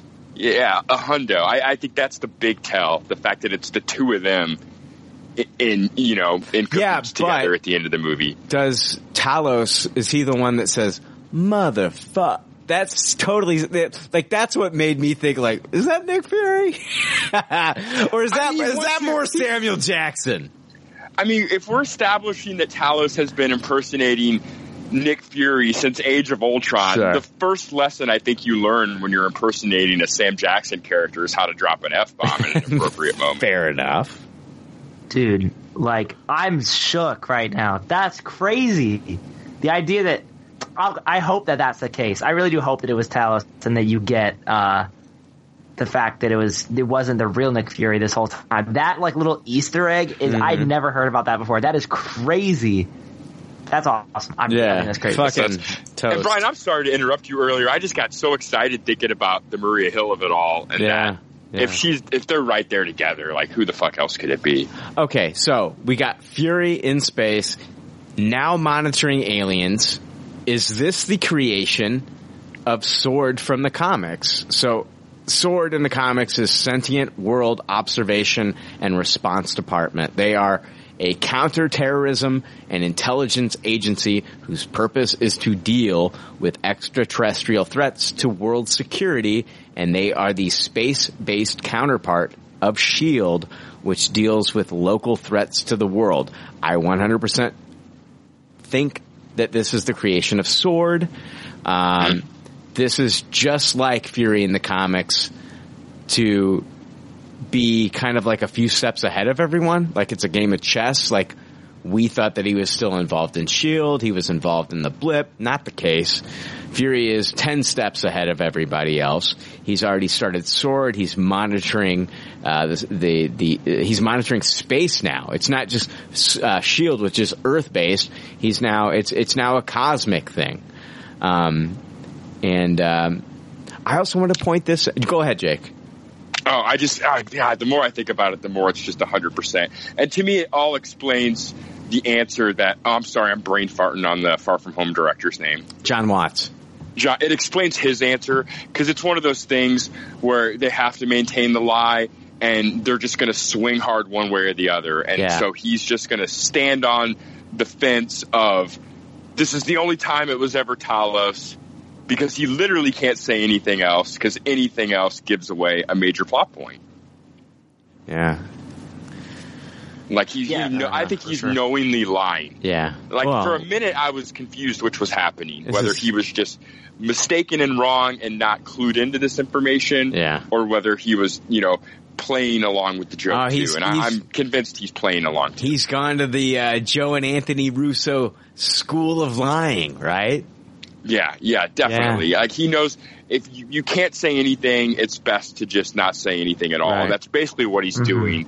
By he's he could say that this is the only time Nick Fury was Talos, or, or vice versa. And then when they reveal that later, it's still a reveal. He's not allowed. Well, well, no. Actually, you'll find out in later movies that all this Mhm. stuff was going on. Right. And y- you saying the sword stuff, I man, I completely agree with that too. And that's what it's that kind of big thing that would lead to that type of secrecy.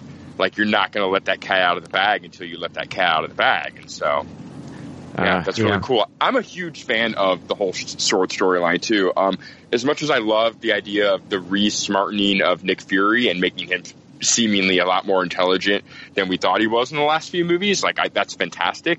I still hope we get a uh, Agent Brand out of all of this because she is one of my favorite Marvel 616 characters. So. Yeah. Oh man. I know you're talking about them like lying and stuff. I please lie to me if it's helping keep a surprise. Like if you're if you're like, oh, but they they lied to us. They totally said that there wasn't, dude. Like they can say whatever they want. I Mm-hmm. if, if I'm surprised and it's like an act like that. J.K. Simmons stuff was like shocking, and we don't really get like moments like that like anymore. So like if you're trying to keep things under wrap under wraps, like lie to me. I'm I'm fine with it. Yeah. and, and Endgame's proven that they'll go through some some crazy lengths to uh, hide what's really going on as far as the plot in one of their movies. So- Jon Jon Watts has already said that he that he feels like his next big his next movie is not going to be like an independent movie. It's going to be another big movie. I think that he's sticking around for Spider Man three, whatever. Yeah. yeah, I agree. Doing three movies just seems like the way the way to do it. yeah, yeah.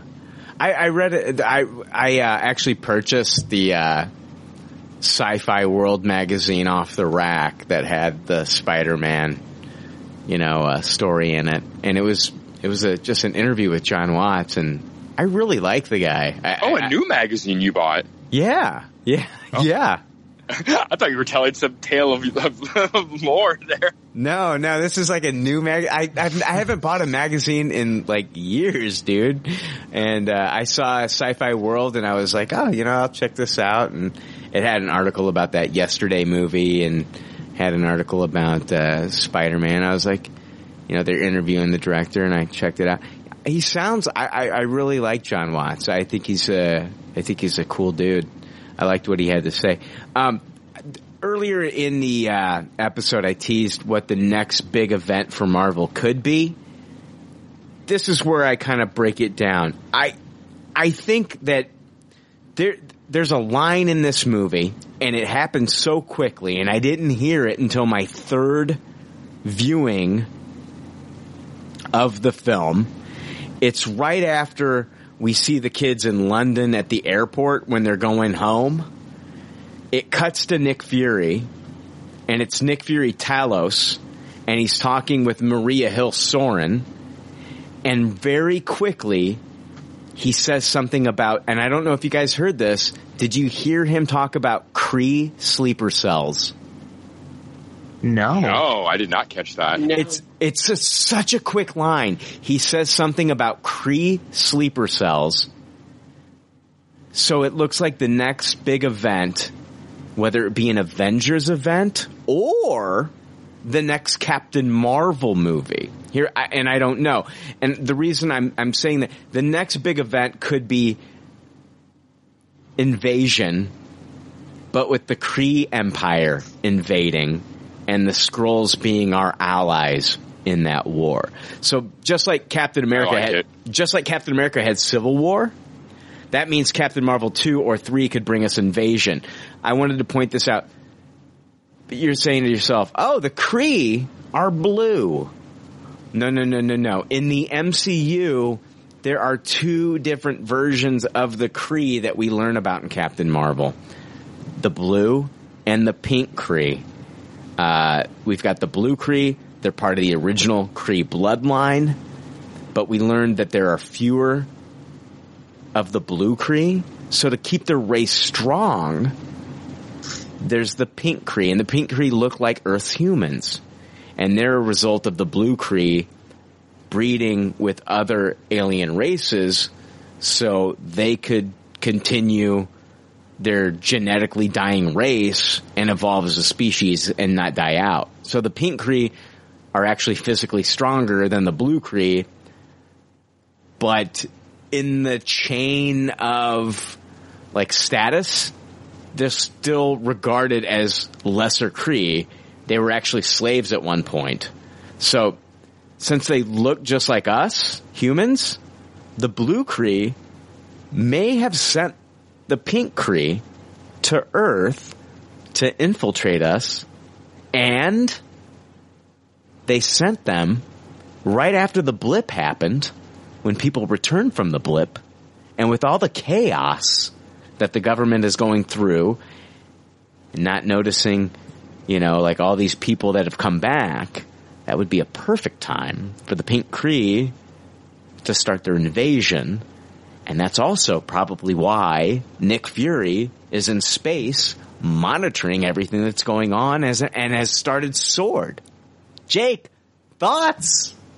Yeah, man, I love it. Um, it's fantastic. Um, one of the things that kind of came to me after sleeping on this movie the next day was as much as I liked that post credit sequence, it was kind of the final nail into the coffin of expecting a secret invasion storyline in the way we knew it in the comics. Like that's over.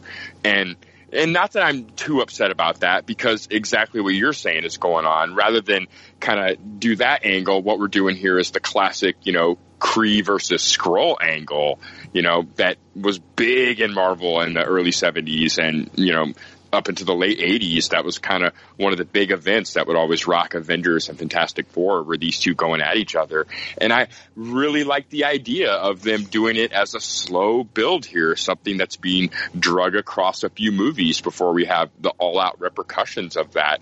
I think this kind of thing deserves that kind of slow burn and handling and would come across as not very dramatic or sincere if we just tried to unload all of that plot information in just one Captain Marvel movie or one Fantastic Four movie or one Avengers movie. And yeah, I think that's really cool. Um, I agree that there's a high chance of all of that stuff happening. And honestly, I would applaud that plot turn. Here's the thing. Will it be the next Avengers event or will this be kind of like Captain America colon Civil War where it would be Captain Marvel colon invasion? I think that works, honestly. I, I, I really, I don't think it's quite big enough to be an Avengers titled movie. I think the idea of Captain Marvel colon invasion is a, a very good idea. My first thought was that this would really come to a kind of crescendo in a Captain Marvel movie. Mhm. And that's where it deserves to happen at. That's where the Skrulls have been the Right. most like relatable and humanized and identifiable characters. And I, I think their payoff deserves to happen in a Captain Marvel movie. I'm with you. Here's the thing, and the one the reason I agree with you is because the character is Captain. Oh, first off, Captain America. Now, who's kind of like taken over? Captain Marvel. Like it just it fits. Like she's like the new tactician, like the new leader. You know, of we don't know what's going on with the Avengers, but we'll find out. And I, I think it makes sense. Finn, I know you got to leave soon, dude. I know you got to leave Yeah. soon. Do, do you have one moment? We got other things that we're going to go over that you're not going to be around for. Sure. But do you have one moment for me to go over what I promised at the beginning of the episode with my I'm ready, man. with my Fantastic Four teas? I'm I dude, you've teased me, man. You've got me wanting, and I, I think I'm ready. I'm ready for the payoff. You, you are going to be so ready for this. This is fucking awesome. Jake, I don't know if any of you guys caught this, but this is fucking incredible. Did any of you catch the Fantastic Four tease before I talk about it? Don't give me the tease, but just say yes or no. I don't think I No. No. All right. Peter is swinging through New York with MJ at the end of the movie. Like, it's a cute little Spider-Man MJ date. And then he drops her off. Remember that scene? It's the 1st mid, uh, no, it's right before the mid-credit scene. He drops her off and he's, he's, here's the thing. He's in front of the newly sold Avengers Tower building that Tony put up for sale. Like, like Jake, we we speculated after Homecoming, like where you see in that movie in Homecoming, you see that the old Avengers Tower is for sale, and we speculated like who is going to be purchasing this building. Is it going to be Norman Osborn? Will it be Oscorp? But we also said like this could be the new Baxter building, and this could set up the Fantastic Four. And here's the clue in the movie when you watch it, I'm telling you, everybody, watch the movie again.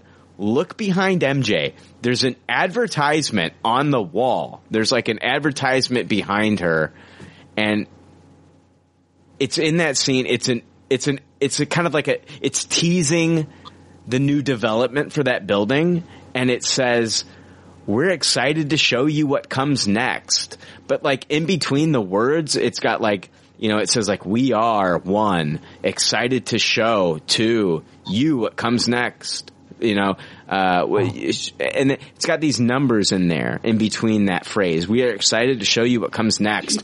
But the last, instead of having, and it says one, two, three, instead of having the last, like, the numbers are in circles too. But the last thing, instead of having a number, it has a question mark. And that question mark is where the four would be. And I don't, I, in the uni, in the universe, it's saying like, you know, we're excited to show you what comes next about the development of this building. But if you're looking this, at this from a, like a Marvel fan, this is Marvel Studios telling moviegoers that are watching this movie that they're excited to show us what comes next. And part of that is the Fantastic Four. One, two, three, question mark four? This is the fucking Baxter building that's being put up here. I, I'm telling you, Jake, I'm, I'm, I am, n- hold on. Like MJ, I am 67% sure that this is the Baxter building. Yeah, I mean, again, those kind of things seem very calculated to me. That, that, could be no accident. If what you're describing is is what was there, then that is completely intentional, and I would I would I agree with you. What else could it be? Dude, Brian, you're blowing my mind here. I gotta go like see it again like tomorrow. Yeah. Like, this is great. I, wa- oh, I just want give me the Fantastic Four. Give me the X Men. Like, come on, please. We're we're dying. And then you get these little hints at the end of Far From Home, which is already like one of my favorite end credits credit sequences. Period. Then you get this bomb dropped. Yeah. Hello, I am so excited. That's cra- how do you even? Did you find this online or did you just notice this? Like, This- how did you even? Oh, this whole thing? This is something that we've been talking about, and when I watched it in real 3D, I saw, I started, the thing is, Finn, when you start watching these movies so many times, by my second and third time, I'm taking notes and I'm looking at things. Like I'm looking at things in the background because I've already seen it like one or two times. Like I'm looking, I'm looking, I'm looking, and I read that, and I was like, okay, could that be what I think it is? And so then I started digging around online, and like other people had come up with this before I had. So it's like this is nothing so new, crazy. but it is something that I noticed in the movie. Dude, I, I really hope I hope that's true. Like, sorry, Stephanie, I didn't mean to cut you off. No, you're fine. Do you think that? I mean, that's super exciting. Do you think that that would mean we're we'd be seeing them, uh, the Fantastic Four, if the, if in fact it's true, and it sounds like it, it could be a good, uh, uh, like a like a hint that's been being dropped that we would see them sooner rather than later. They're gonna. We're gonna. see- I think we're Jake. I think we're gonna see them. Stephanie Finn. I think we're gonna see them before the X Men. So I think like. I, I don't know if this is going to be like at San Diego Comic Con. Like I don't know if this is going to be an announcement made at San Diego Comic Con. Um, They are returning to Hall H this year. They are returning to Hall H, but we don't know if it's theatrical announcements or just Disney Plus Gosh, shows. Yeah. Gotcha. Do you think that this is an Easter egg of plot, or this is actually like what we see next? Will this will hold up with this Easter egg? Like, you know what I'm saying? Is this just a nod, or is this the legit foreshadowing? I think this is legit foreshadowing. I don't know. I don't know how far off we are from Fantastic Four. Jake, if I had to guess, Fantastic Four is not going to be coming before Doctor Strange 2, and Doctor Strange 2 is slated to come out in 2022. Okay? So I still think that we're quite a ways away from seeing the Fantastic Four, but I I th- I think this is on the horizon. That I think Avengers Tower is going to be the Baxter Building. Yeah, I buy it. I hope so. I really hope so. I really want to see. I want like, and I don't want to keep bringing up people my age, but like, even a lot of comic fans I know, and it, me included, like most people are not that well versed into the Fantastic Four. Like I've read some of the Hickman stuff and Yeah, some yeah. of FF and stuff, and I really liked it. But like, it's not like the most household thing anymore for like especially for younger like comic fans that have never seen a good Fantastic Four movie. So like the idea of a good actually a good representation in the MCU is just a dream. I would I would love that. Yeah, I I really hope that we. I really hope that we.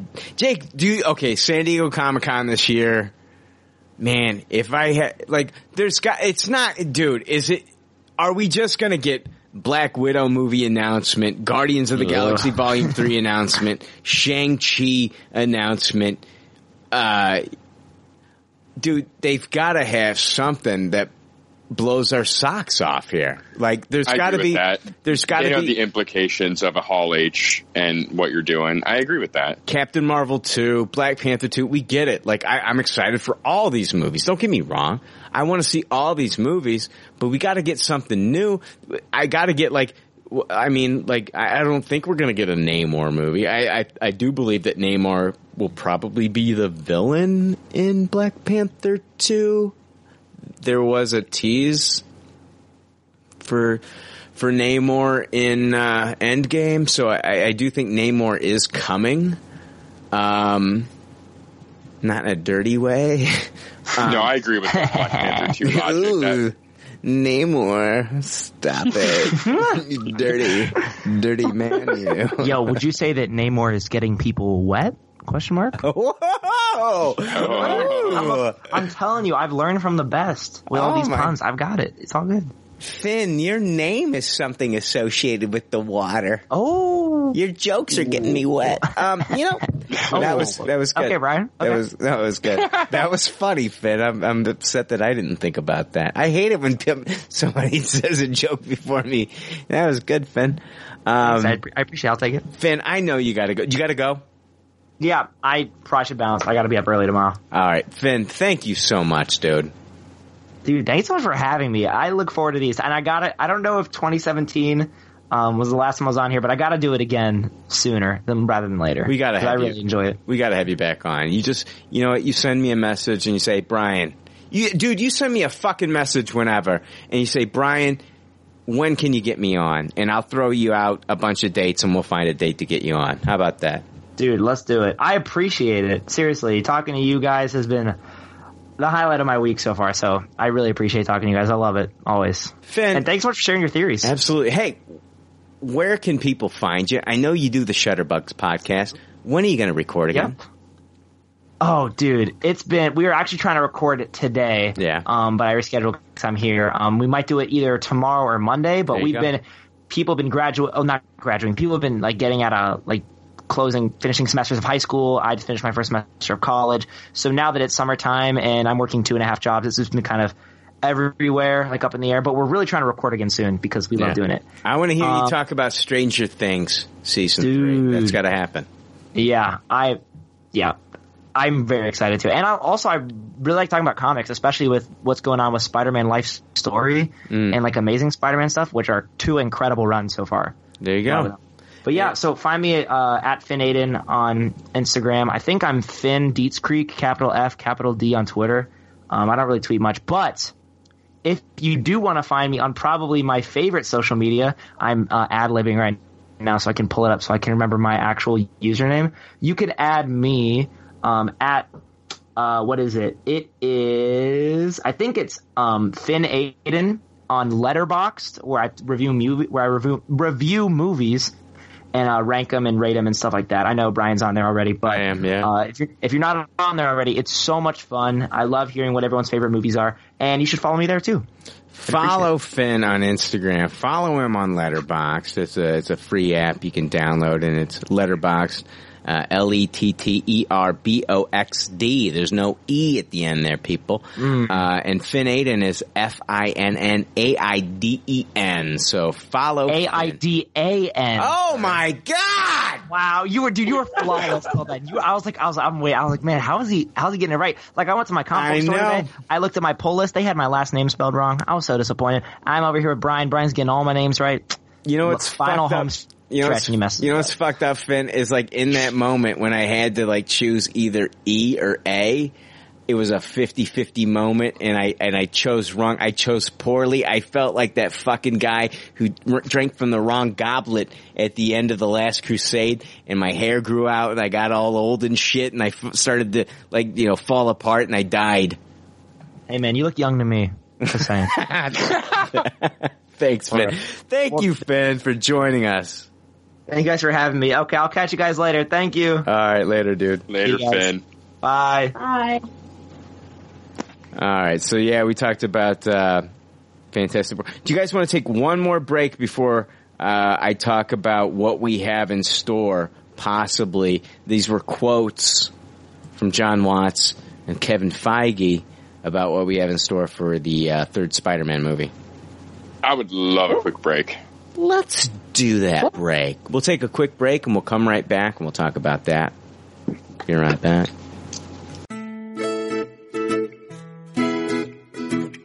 Hi, I sound like Morgan Freeman. I bet most of you do some online shopping with Amazon. It's just so easy. I myself logged in today to buy adult diapers. No, I'm not embarrassed. I have zero shame, and I really don't give a fuck what you think. I'm at that age.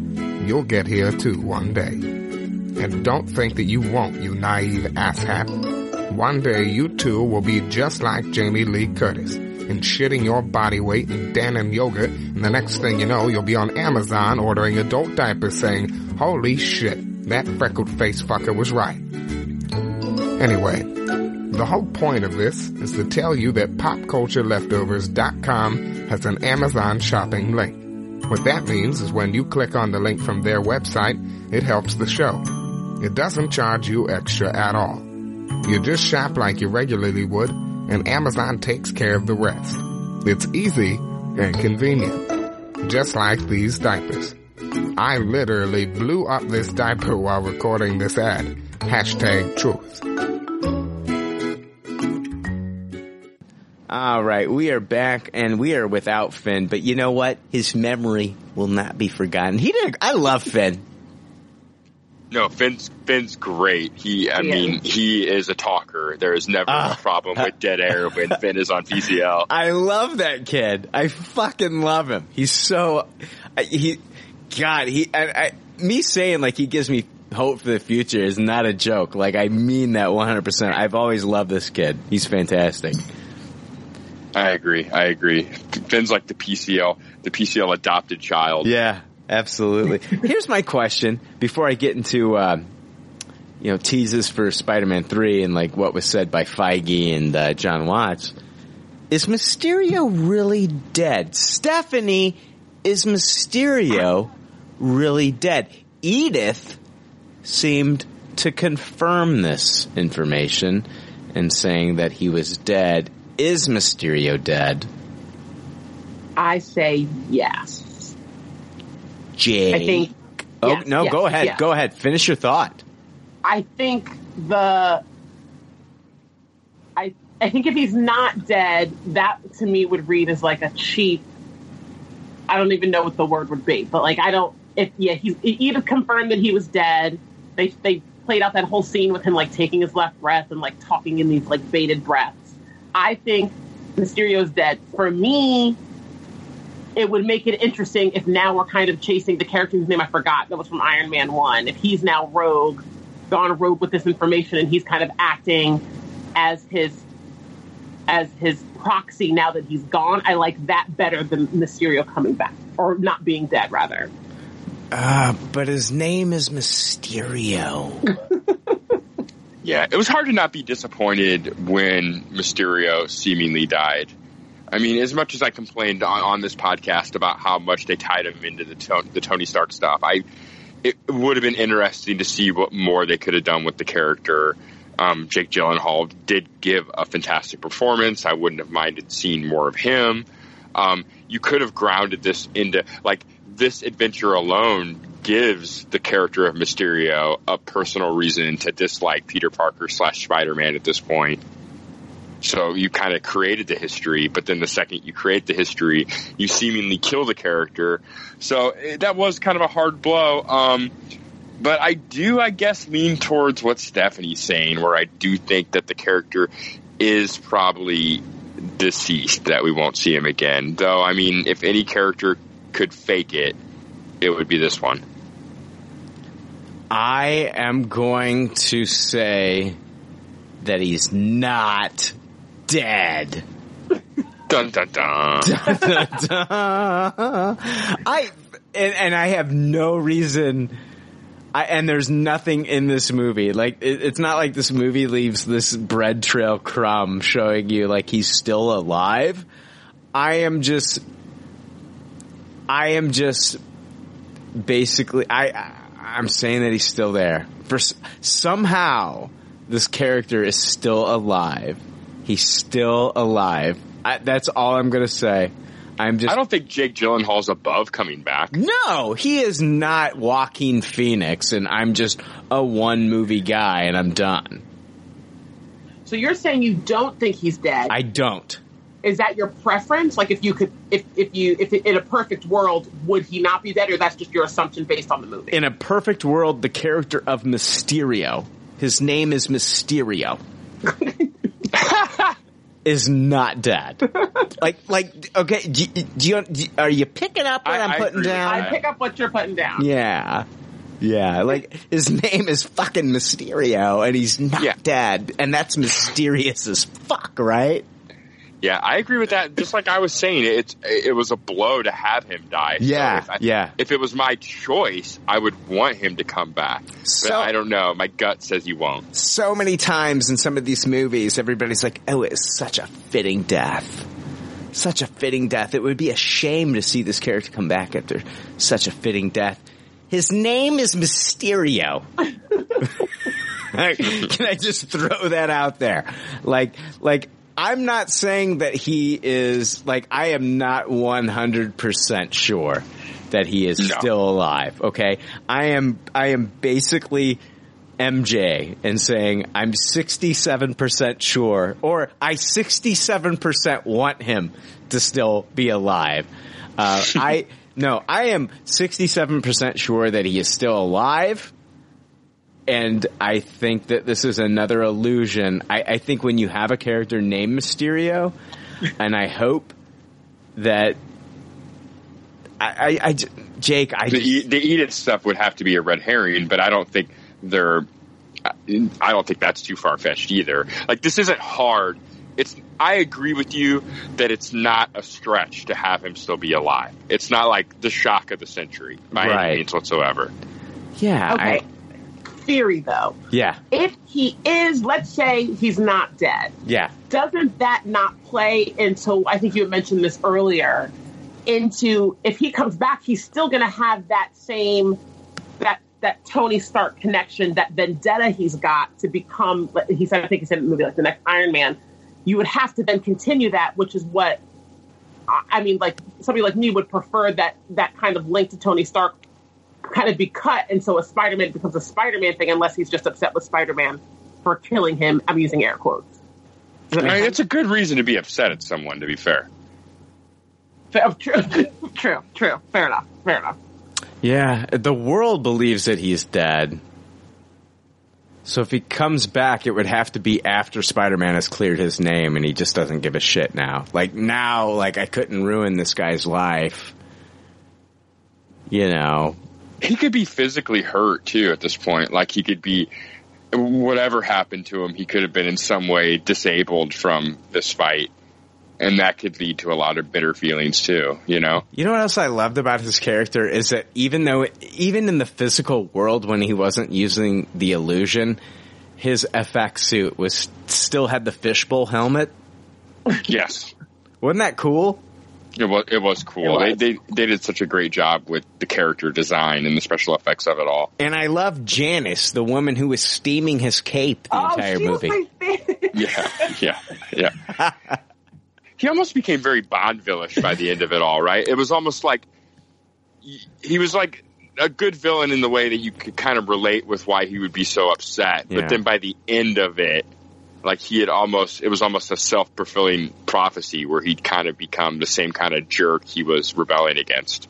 Yeah, yeah, yeah. I like that. That's very cool. Yeah, what I loved about that whole like Janice steaming the cape thing, and he didn't like want to actually like wear the suit. How? yeah. But in real life, like we've heard from like set visits and from the producers that Jake Gyllenhaal loved wearing the Mysterio suit. Like they couldn't get him out of it. Like they were worried that he was going to be like this big time actor that didn't want to be in the suit. And come to find out, like Jake Gyllenhaal, like fucking adored that suit, loved being in the suit. And I love that about the character, that the character did not want to be in the suit, that it was CG for the most part. And I was just like, that is, when you think about that kind of shit, it's really fucking cool. And I love that. Yeah, that is awesome. It's always great when an actor actually like has a good time and enjoys doing the thing. Like you've heard all the horror stories from uh oh, I'm blanking on the actor's name that that played Red Skull originally. Oh, uh, Hugo Weaving.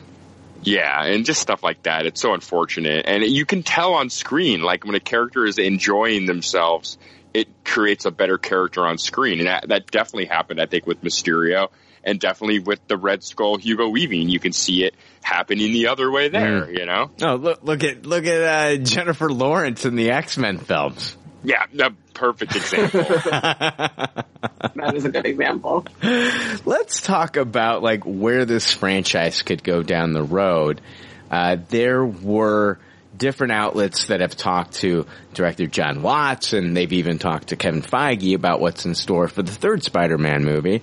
Uh, this comes from Dark Horizons, talking with comicbookmovie.com. Uh. Watts discussed the first of the credit sequence, the mid-credit scene, which starts out like a little fun. Uh, what's this? Sojourn? How do you pronounce it? S O J O U R N. What's that word, Jake? Oh man, that's Sojourn. Sojourn. Is it like a knockoff DiGiorno's pizza? Sojournos? Sojourno? if it's not delivery, it's Sojourno. I mean, quite possibly.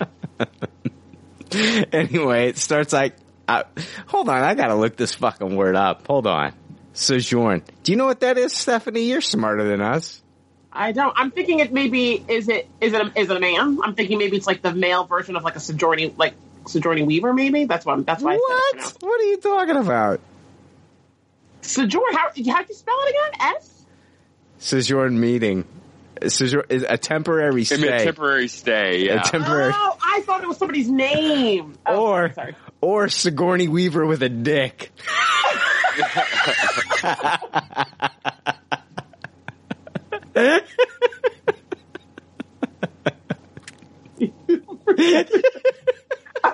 What's his name? Use. That's not one of the synonyms I'm seeing. But yeah, I would say. Um,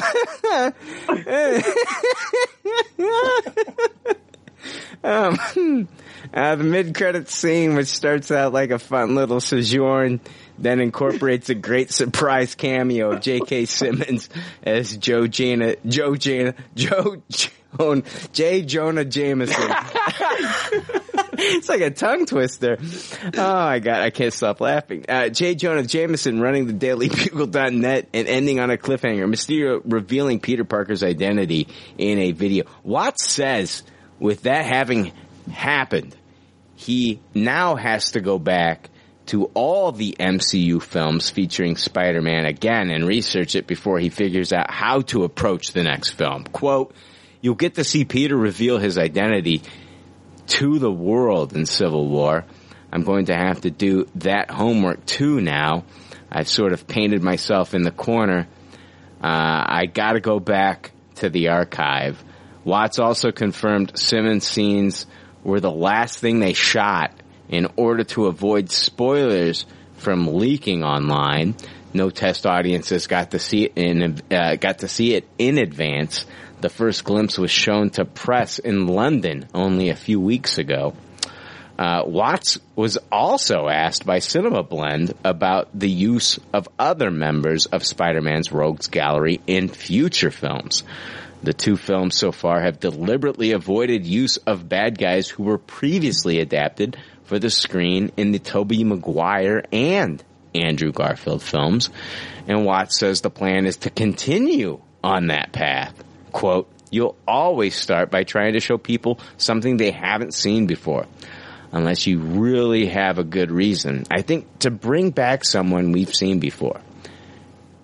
Spider-Man has such a great rogues gallery that there's a lot still, I think, to draw from. I mean, we also put Cyclone, Molten Man, and Hydro Man in this movie in a very roundabout way.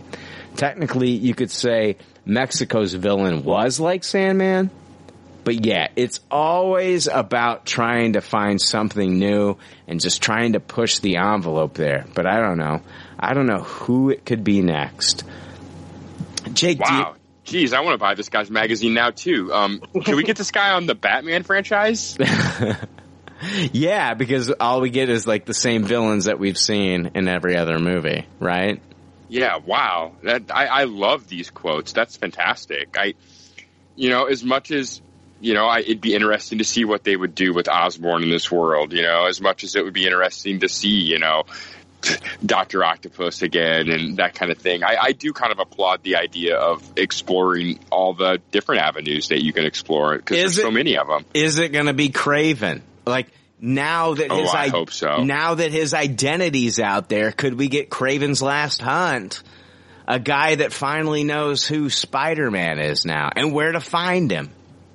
Yeah, I don't think it's too far fetched for um, Kraven to work in league with who are kind of being positioned to be the main villains of Parker too, like the uh, the Tony Stark crew. You know, he's Kraven seems like the perfect type of guy for them to either straight up hire or just you know plant the breadcrumbs to make this altercation happen. Mm-hmm. I like that. Feige also spoke with the, with the outlet and backs up Watt's assessment. He says it just depends on is it the story is the story right? Is that the right time? Is there the right angle to do it again in a way that feels fresh and doesn't feel like, oh, here it is again? Because Spidey, as you know, better than anyone, has a great roster of villains, a great number of them, with Mysterio and Vulture being two of the best that hadn't been brought to the screen before. I think it all depends on what the story is. It all depends on what the what the angle is. So, okay, we've got a quote from Jon Watts saying that you know, like I- you know, like why revisit the other villains? We're always going to bring something new. And then we've got Feige talking about uh, two of the best villains that hadn't been brought to the screen before. If you take those two quotes and you put them together, I think it spells out Kraven. Kraven's Last Hunt is my favorite Spider-Man story, Jake. Yeah, I don't blame you. It's it's definitely one of the best.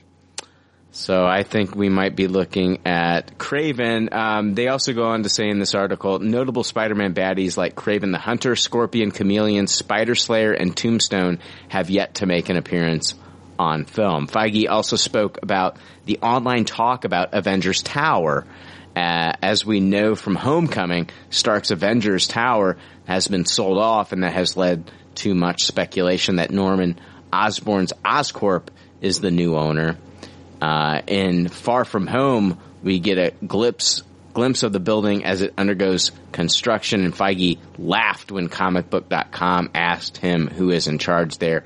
I didn't see a sign there yet. I don't think they put the sign up. I always think the speculation fuels it, whether it whether that speculation is correct, as it sometimes is, or if the speculation is wrong, as it often is. How awesome is it seeing him swing around at the end of that movie and with the web wings glide through a under construction version of Avengers Tower? Jake, it is the goddamn Baxter building under construction. I don't, you know, I, I am, I am convinced that it's the Baxter building and, and I, I feel like, uh, it is a, it's a very cryptic thing that you see in the movie and, uh, it, one, two, three, and a question mark, and uh, you know that saying of like, um, what was it?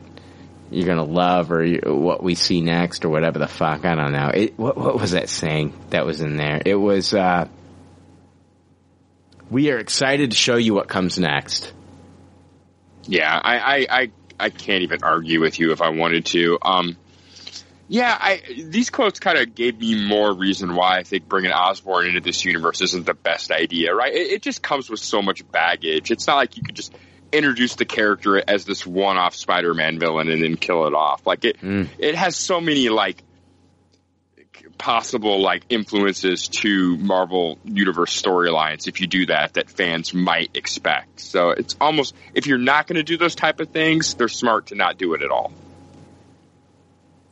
You know? I, yeah, I, I agree with you, and I think it kind of goes back to like what Stephanie was saying is like, how long is Tom Holland going to be playing this role? Because like, if Tom Holland's going to be playing this role well into his thirties, we could get.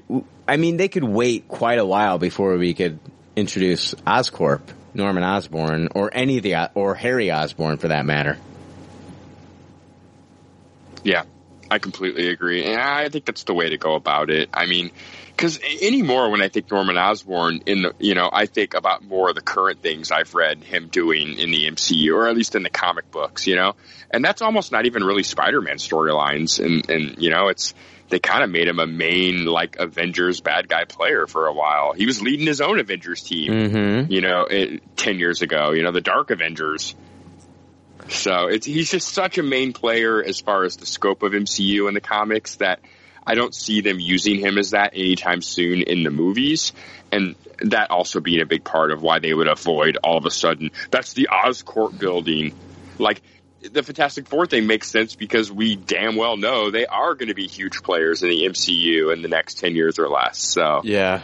like that makes sense, but you know, I don't think they're going to tease that being Osborn and then kind of have that, you know, preconception of what's going to happen looming over them. Will, oh god, here's the thing that they're going to be missing out on though, is the fact that like once they introduce a new Johnny Storm, Human Torch, Chris Evans is not in this world anymore as far as we know. We might even be watching a Captain America funeral in a future film, a la Peggy Carter's funeral that we saw.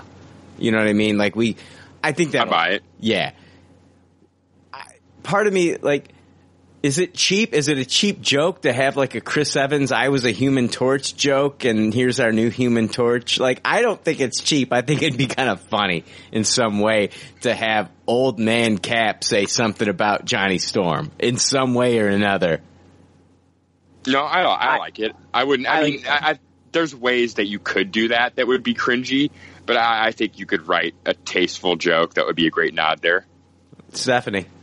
I agree. I, I I'd prefer to see it. If I think if I don't see that, I would be disappointed. Yeah, it's perfect. He was fucking Human Torch. Yeah, he, was. the Human Torch at one time. Oh my gosh, those uh, those movies. Oh my gosh, who is uh, who is Doctor Doom? Who is the who is the actor that played Doctor Doom? The guy from in the Trank movies. In the no, no, that was In the old that- one, the guy was- from Nip Tuck. the guy from Nip Tuck, but it was it was it was Toby Kebbell who played Doom in the Trank movie. Who was the guy from Nip Tuck? I thought he I was forget the actor from Nip Tuck's name. I thought he was uh, uh, inspired casting. Yes. it was bad screenplay. right. Who would you like to see as Doctor Doom in the MCU?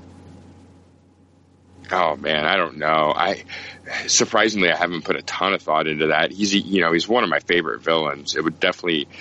I would want it to be kind of a commanding actor on Mm. the screen already, you know, someone established.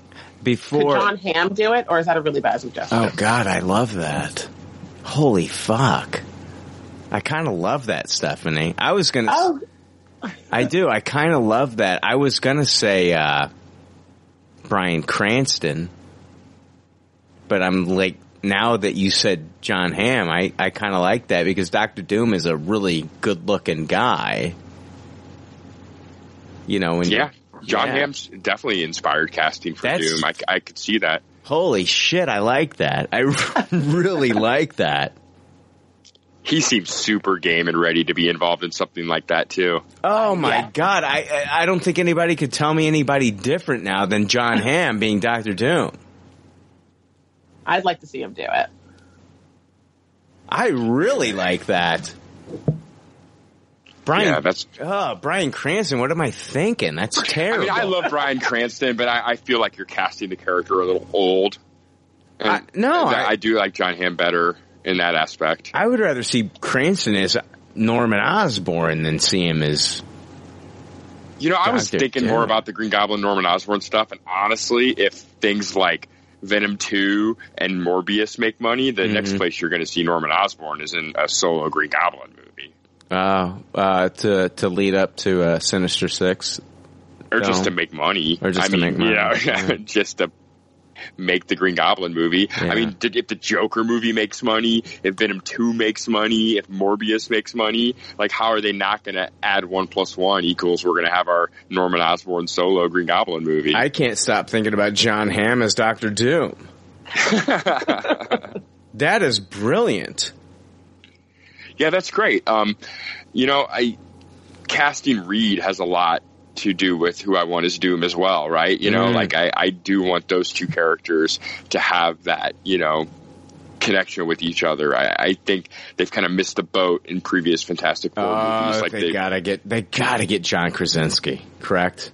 In my, Yeah, in, yeah. I, I love, yeah, that's like he was rumored as the character at one time. I, I feel like John Krasinski is kind of like made for that role. I, I can totally see John Krasinski, you know, uh, in that role of uh, Reed Richards. totally. They should Yeah, shoot Fantastic Four like The Office, so Reed can give us those crazy nod wink looks at the camera. Uh, guys, that's all I got. That uh, fan, uh, Spider-Man: Far From Home. I give it a high taste. It really enjoyed the movie. I thought they did a fantastic job. Not a perfect film, but man, I ha- I had a damn good time uh, watching it. Uh, I had a few good laughs, but not the funniest Marvel movie. I'm not saying that Marvel movies need to be funny. That it, that it's like that's the only thing that makes a Marvel movie is the humor. But um, I did enjoy this movie, and I think that uh, these are two of the best um, post-credit scenes I've seen in the in the MCU. I thought they were both fantastic. Yeah, yeah. I, I mean, I didn't like the movie as much as you did, but I mean, I didn't hate it. I was just, just Mysterio is one of my favorite villains ever. Spider Man's arguably my favorite comic book character of all time. I just, for some reason, the formula is just not quite working at 100% for me yet. But I do co sign that this was a return to form for post credit sequences. So I guess I got to stop harping about how much I hate, hate on those for a couple of movies. Stephanie, was how did you find the humor in Spider-Man: Far From Home?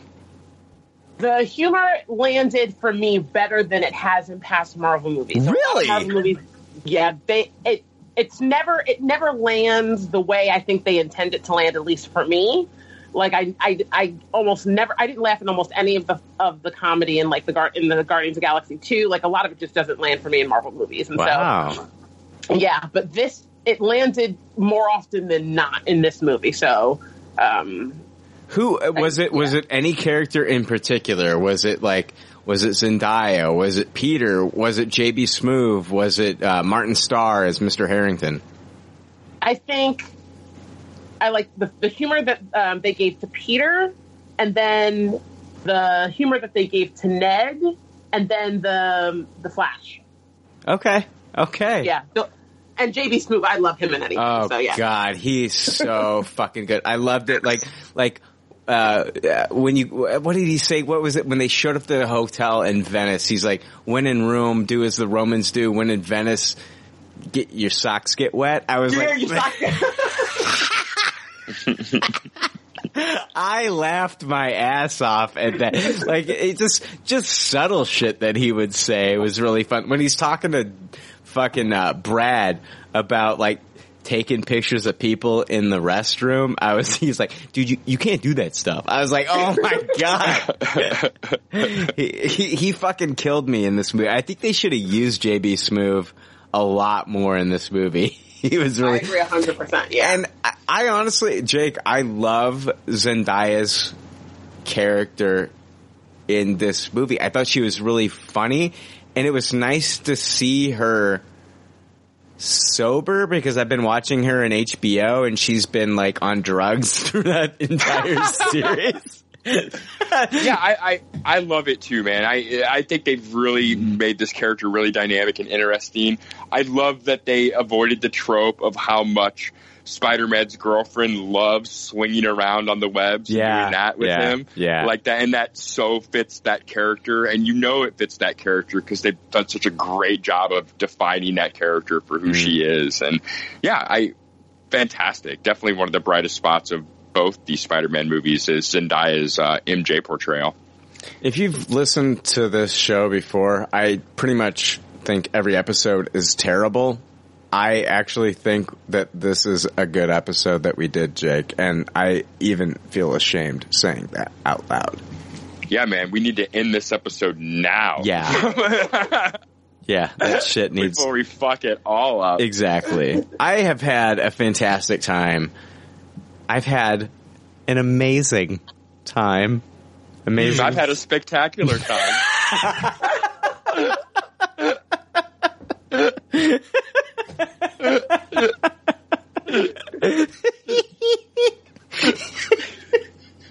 Stephanie's had a sensational time. I have had a sensational time. I've had a web of time. Yeah, we should make this an annual event.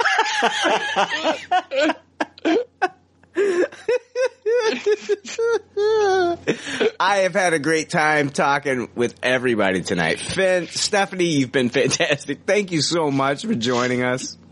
Thank you for having me. Absolutely. Thank you, Stephanie. Yeah. Any final thoughts on uh, Spider-Man: Far From Home? Any final thoughts? Like, is there something that you wanted to say about this movie that I didn't present to you, and you're like, I didn't get that thought out there. I wanted to say this. Uh, I'm glad they didn't smack me over the head with the 70s Spider-Man theme again. Uh, congrats on that. A little overused, I thought, in the last decade in Spider-Man movies. They so. did show Aunt May with ba- with bell bottoms on. she did not sing the song, no, or and the music did not like it wasn't like the trailer for the movie where it was just like an obnoxious '70s Spider-Man overture.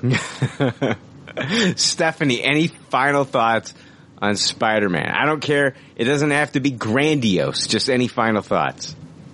Um, no, no final thoughts. I um, I think me and you. what is? This is a, one of the. This is. I love the supporting cast in this movie. I thought, I thought the Yeah. casting's always really good in, this, in the last two Spider-Man movies, and I thought with the additions that with the people that they added, I think it only it only enhanced the experience for me.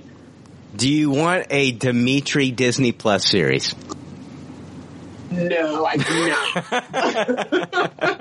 not. I did do. not think we were going back to that well. I just want I just want a Disney Plus series of Dimitri taking different schools on tours throughout Europe.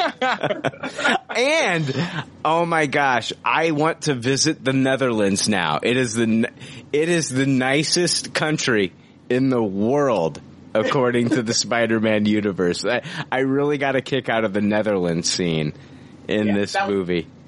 Yeah, those were funny. Actually, those scenes where he was there. Yeah. the tulip field and all that stuff was just fantastic. So, all right, guys. Stephanie, again, thank you. Finn, thank you for joining us on this episode. Guys, just like all good leftovers say in their doggy bags, thank you for listening. Thank you for your patronage. We'll see you next week with episode 292. See ya! Later, y'all. Thanks for listening to Pop Culture Leftovers. Congratulations. I don't know how you did it. I couldn't do it. You people need a t-shirt saying, I just listened to two hours of nonsensical crap. Anyway, if you'd like to reach the Pop Culture Leftovers cast, you can email them at comments at popcultureleftovers.com. You can also follow them on Twitter at PC Leftovers or like their Facebook page. They'd love to hear from you. They're all pretty sad and lonely. One of them is homeless, but I didn't say that. There's already like 7 million podcasts talking about pop culture and all that. Makes us happy like shooting at a womp rat. But it's all been done before. We don't want to be a copycat. We're the leftovers picking up the scraps dropped by the cool kids. it's a trap. Gonna toss it, gonna taste it. Do we love it? Hey, let's face it, can't erase it. Let's embrace the Tupperware party. Subculture spill over like a vulture. Carry over counterculture, pushovers, pop culture, leftover. And with the uncool kids, what's to say has already been said. Leftover. Pretty sure that the only talent is the band that's singing this. Pop culture leftovers. Podcasts that original and good have already been done before, so we should separate the wheat from the chaff. And we're the chaff, the crap, even though we're the shit. Woo! We're the leftovers picking up the scraps dropped by the cool kids. it's a trap. Gonna toss it, gonna taste it. Do we love it? Hey, let's face it, can't erase it. Let's embrace the Tupperware party. Subculture spill over like a vulture. Carry over counterculture, pushover, pop culture, leftover. And with the uncool kids, what's to say has already been said. Leftover. Pretty sure that the only talent is the band that's singing this. Pop culture leftovers. Pop, pop,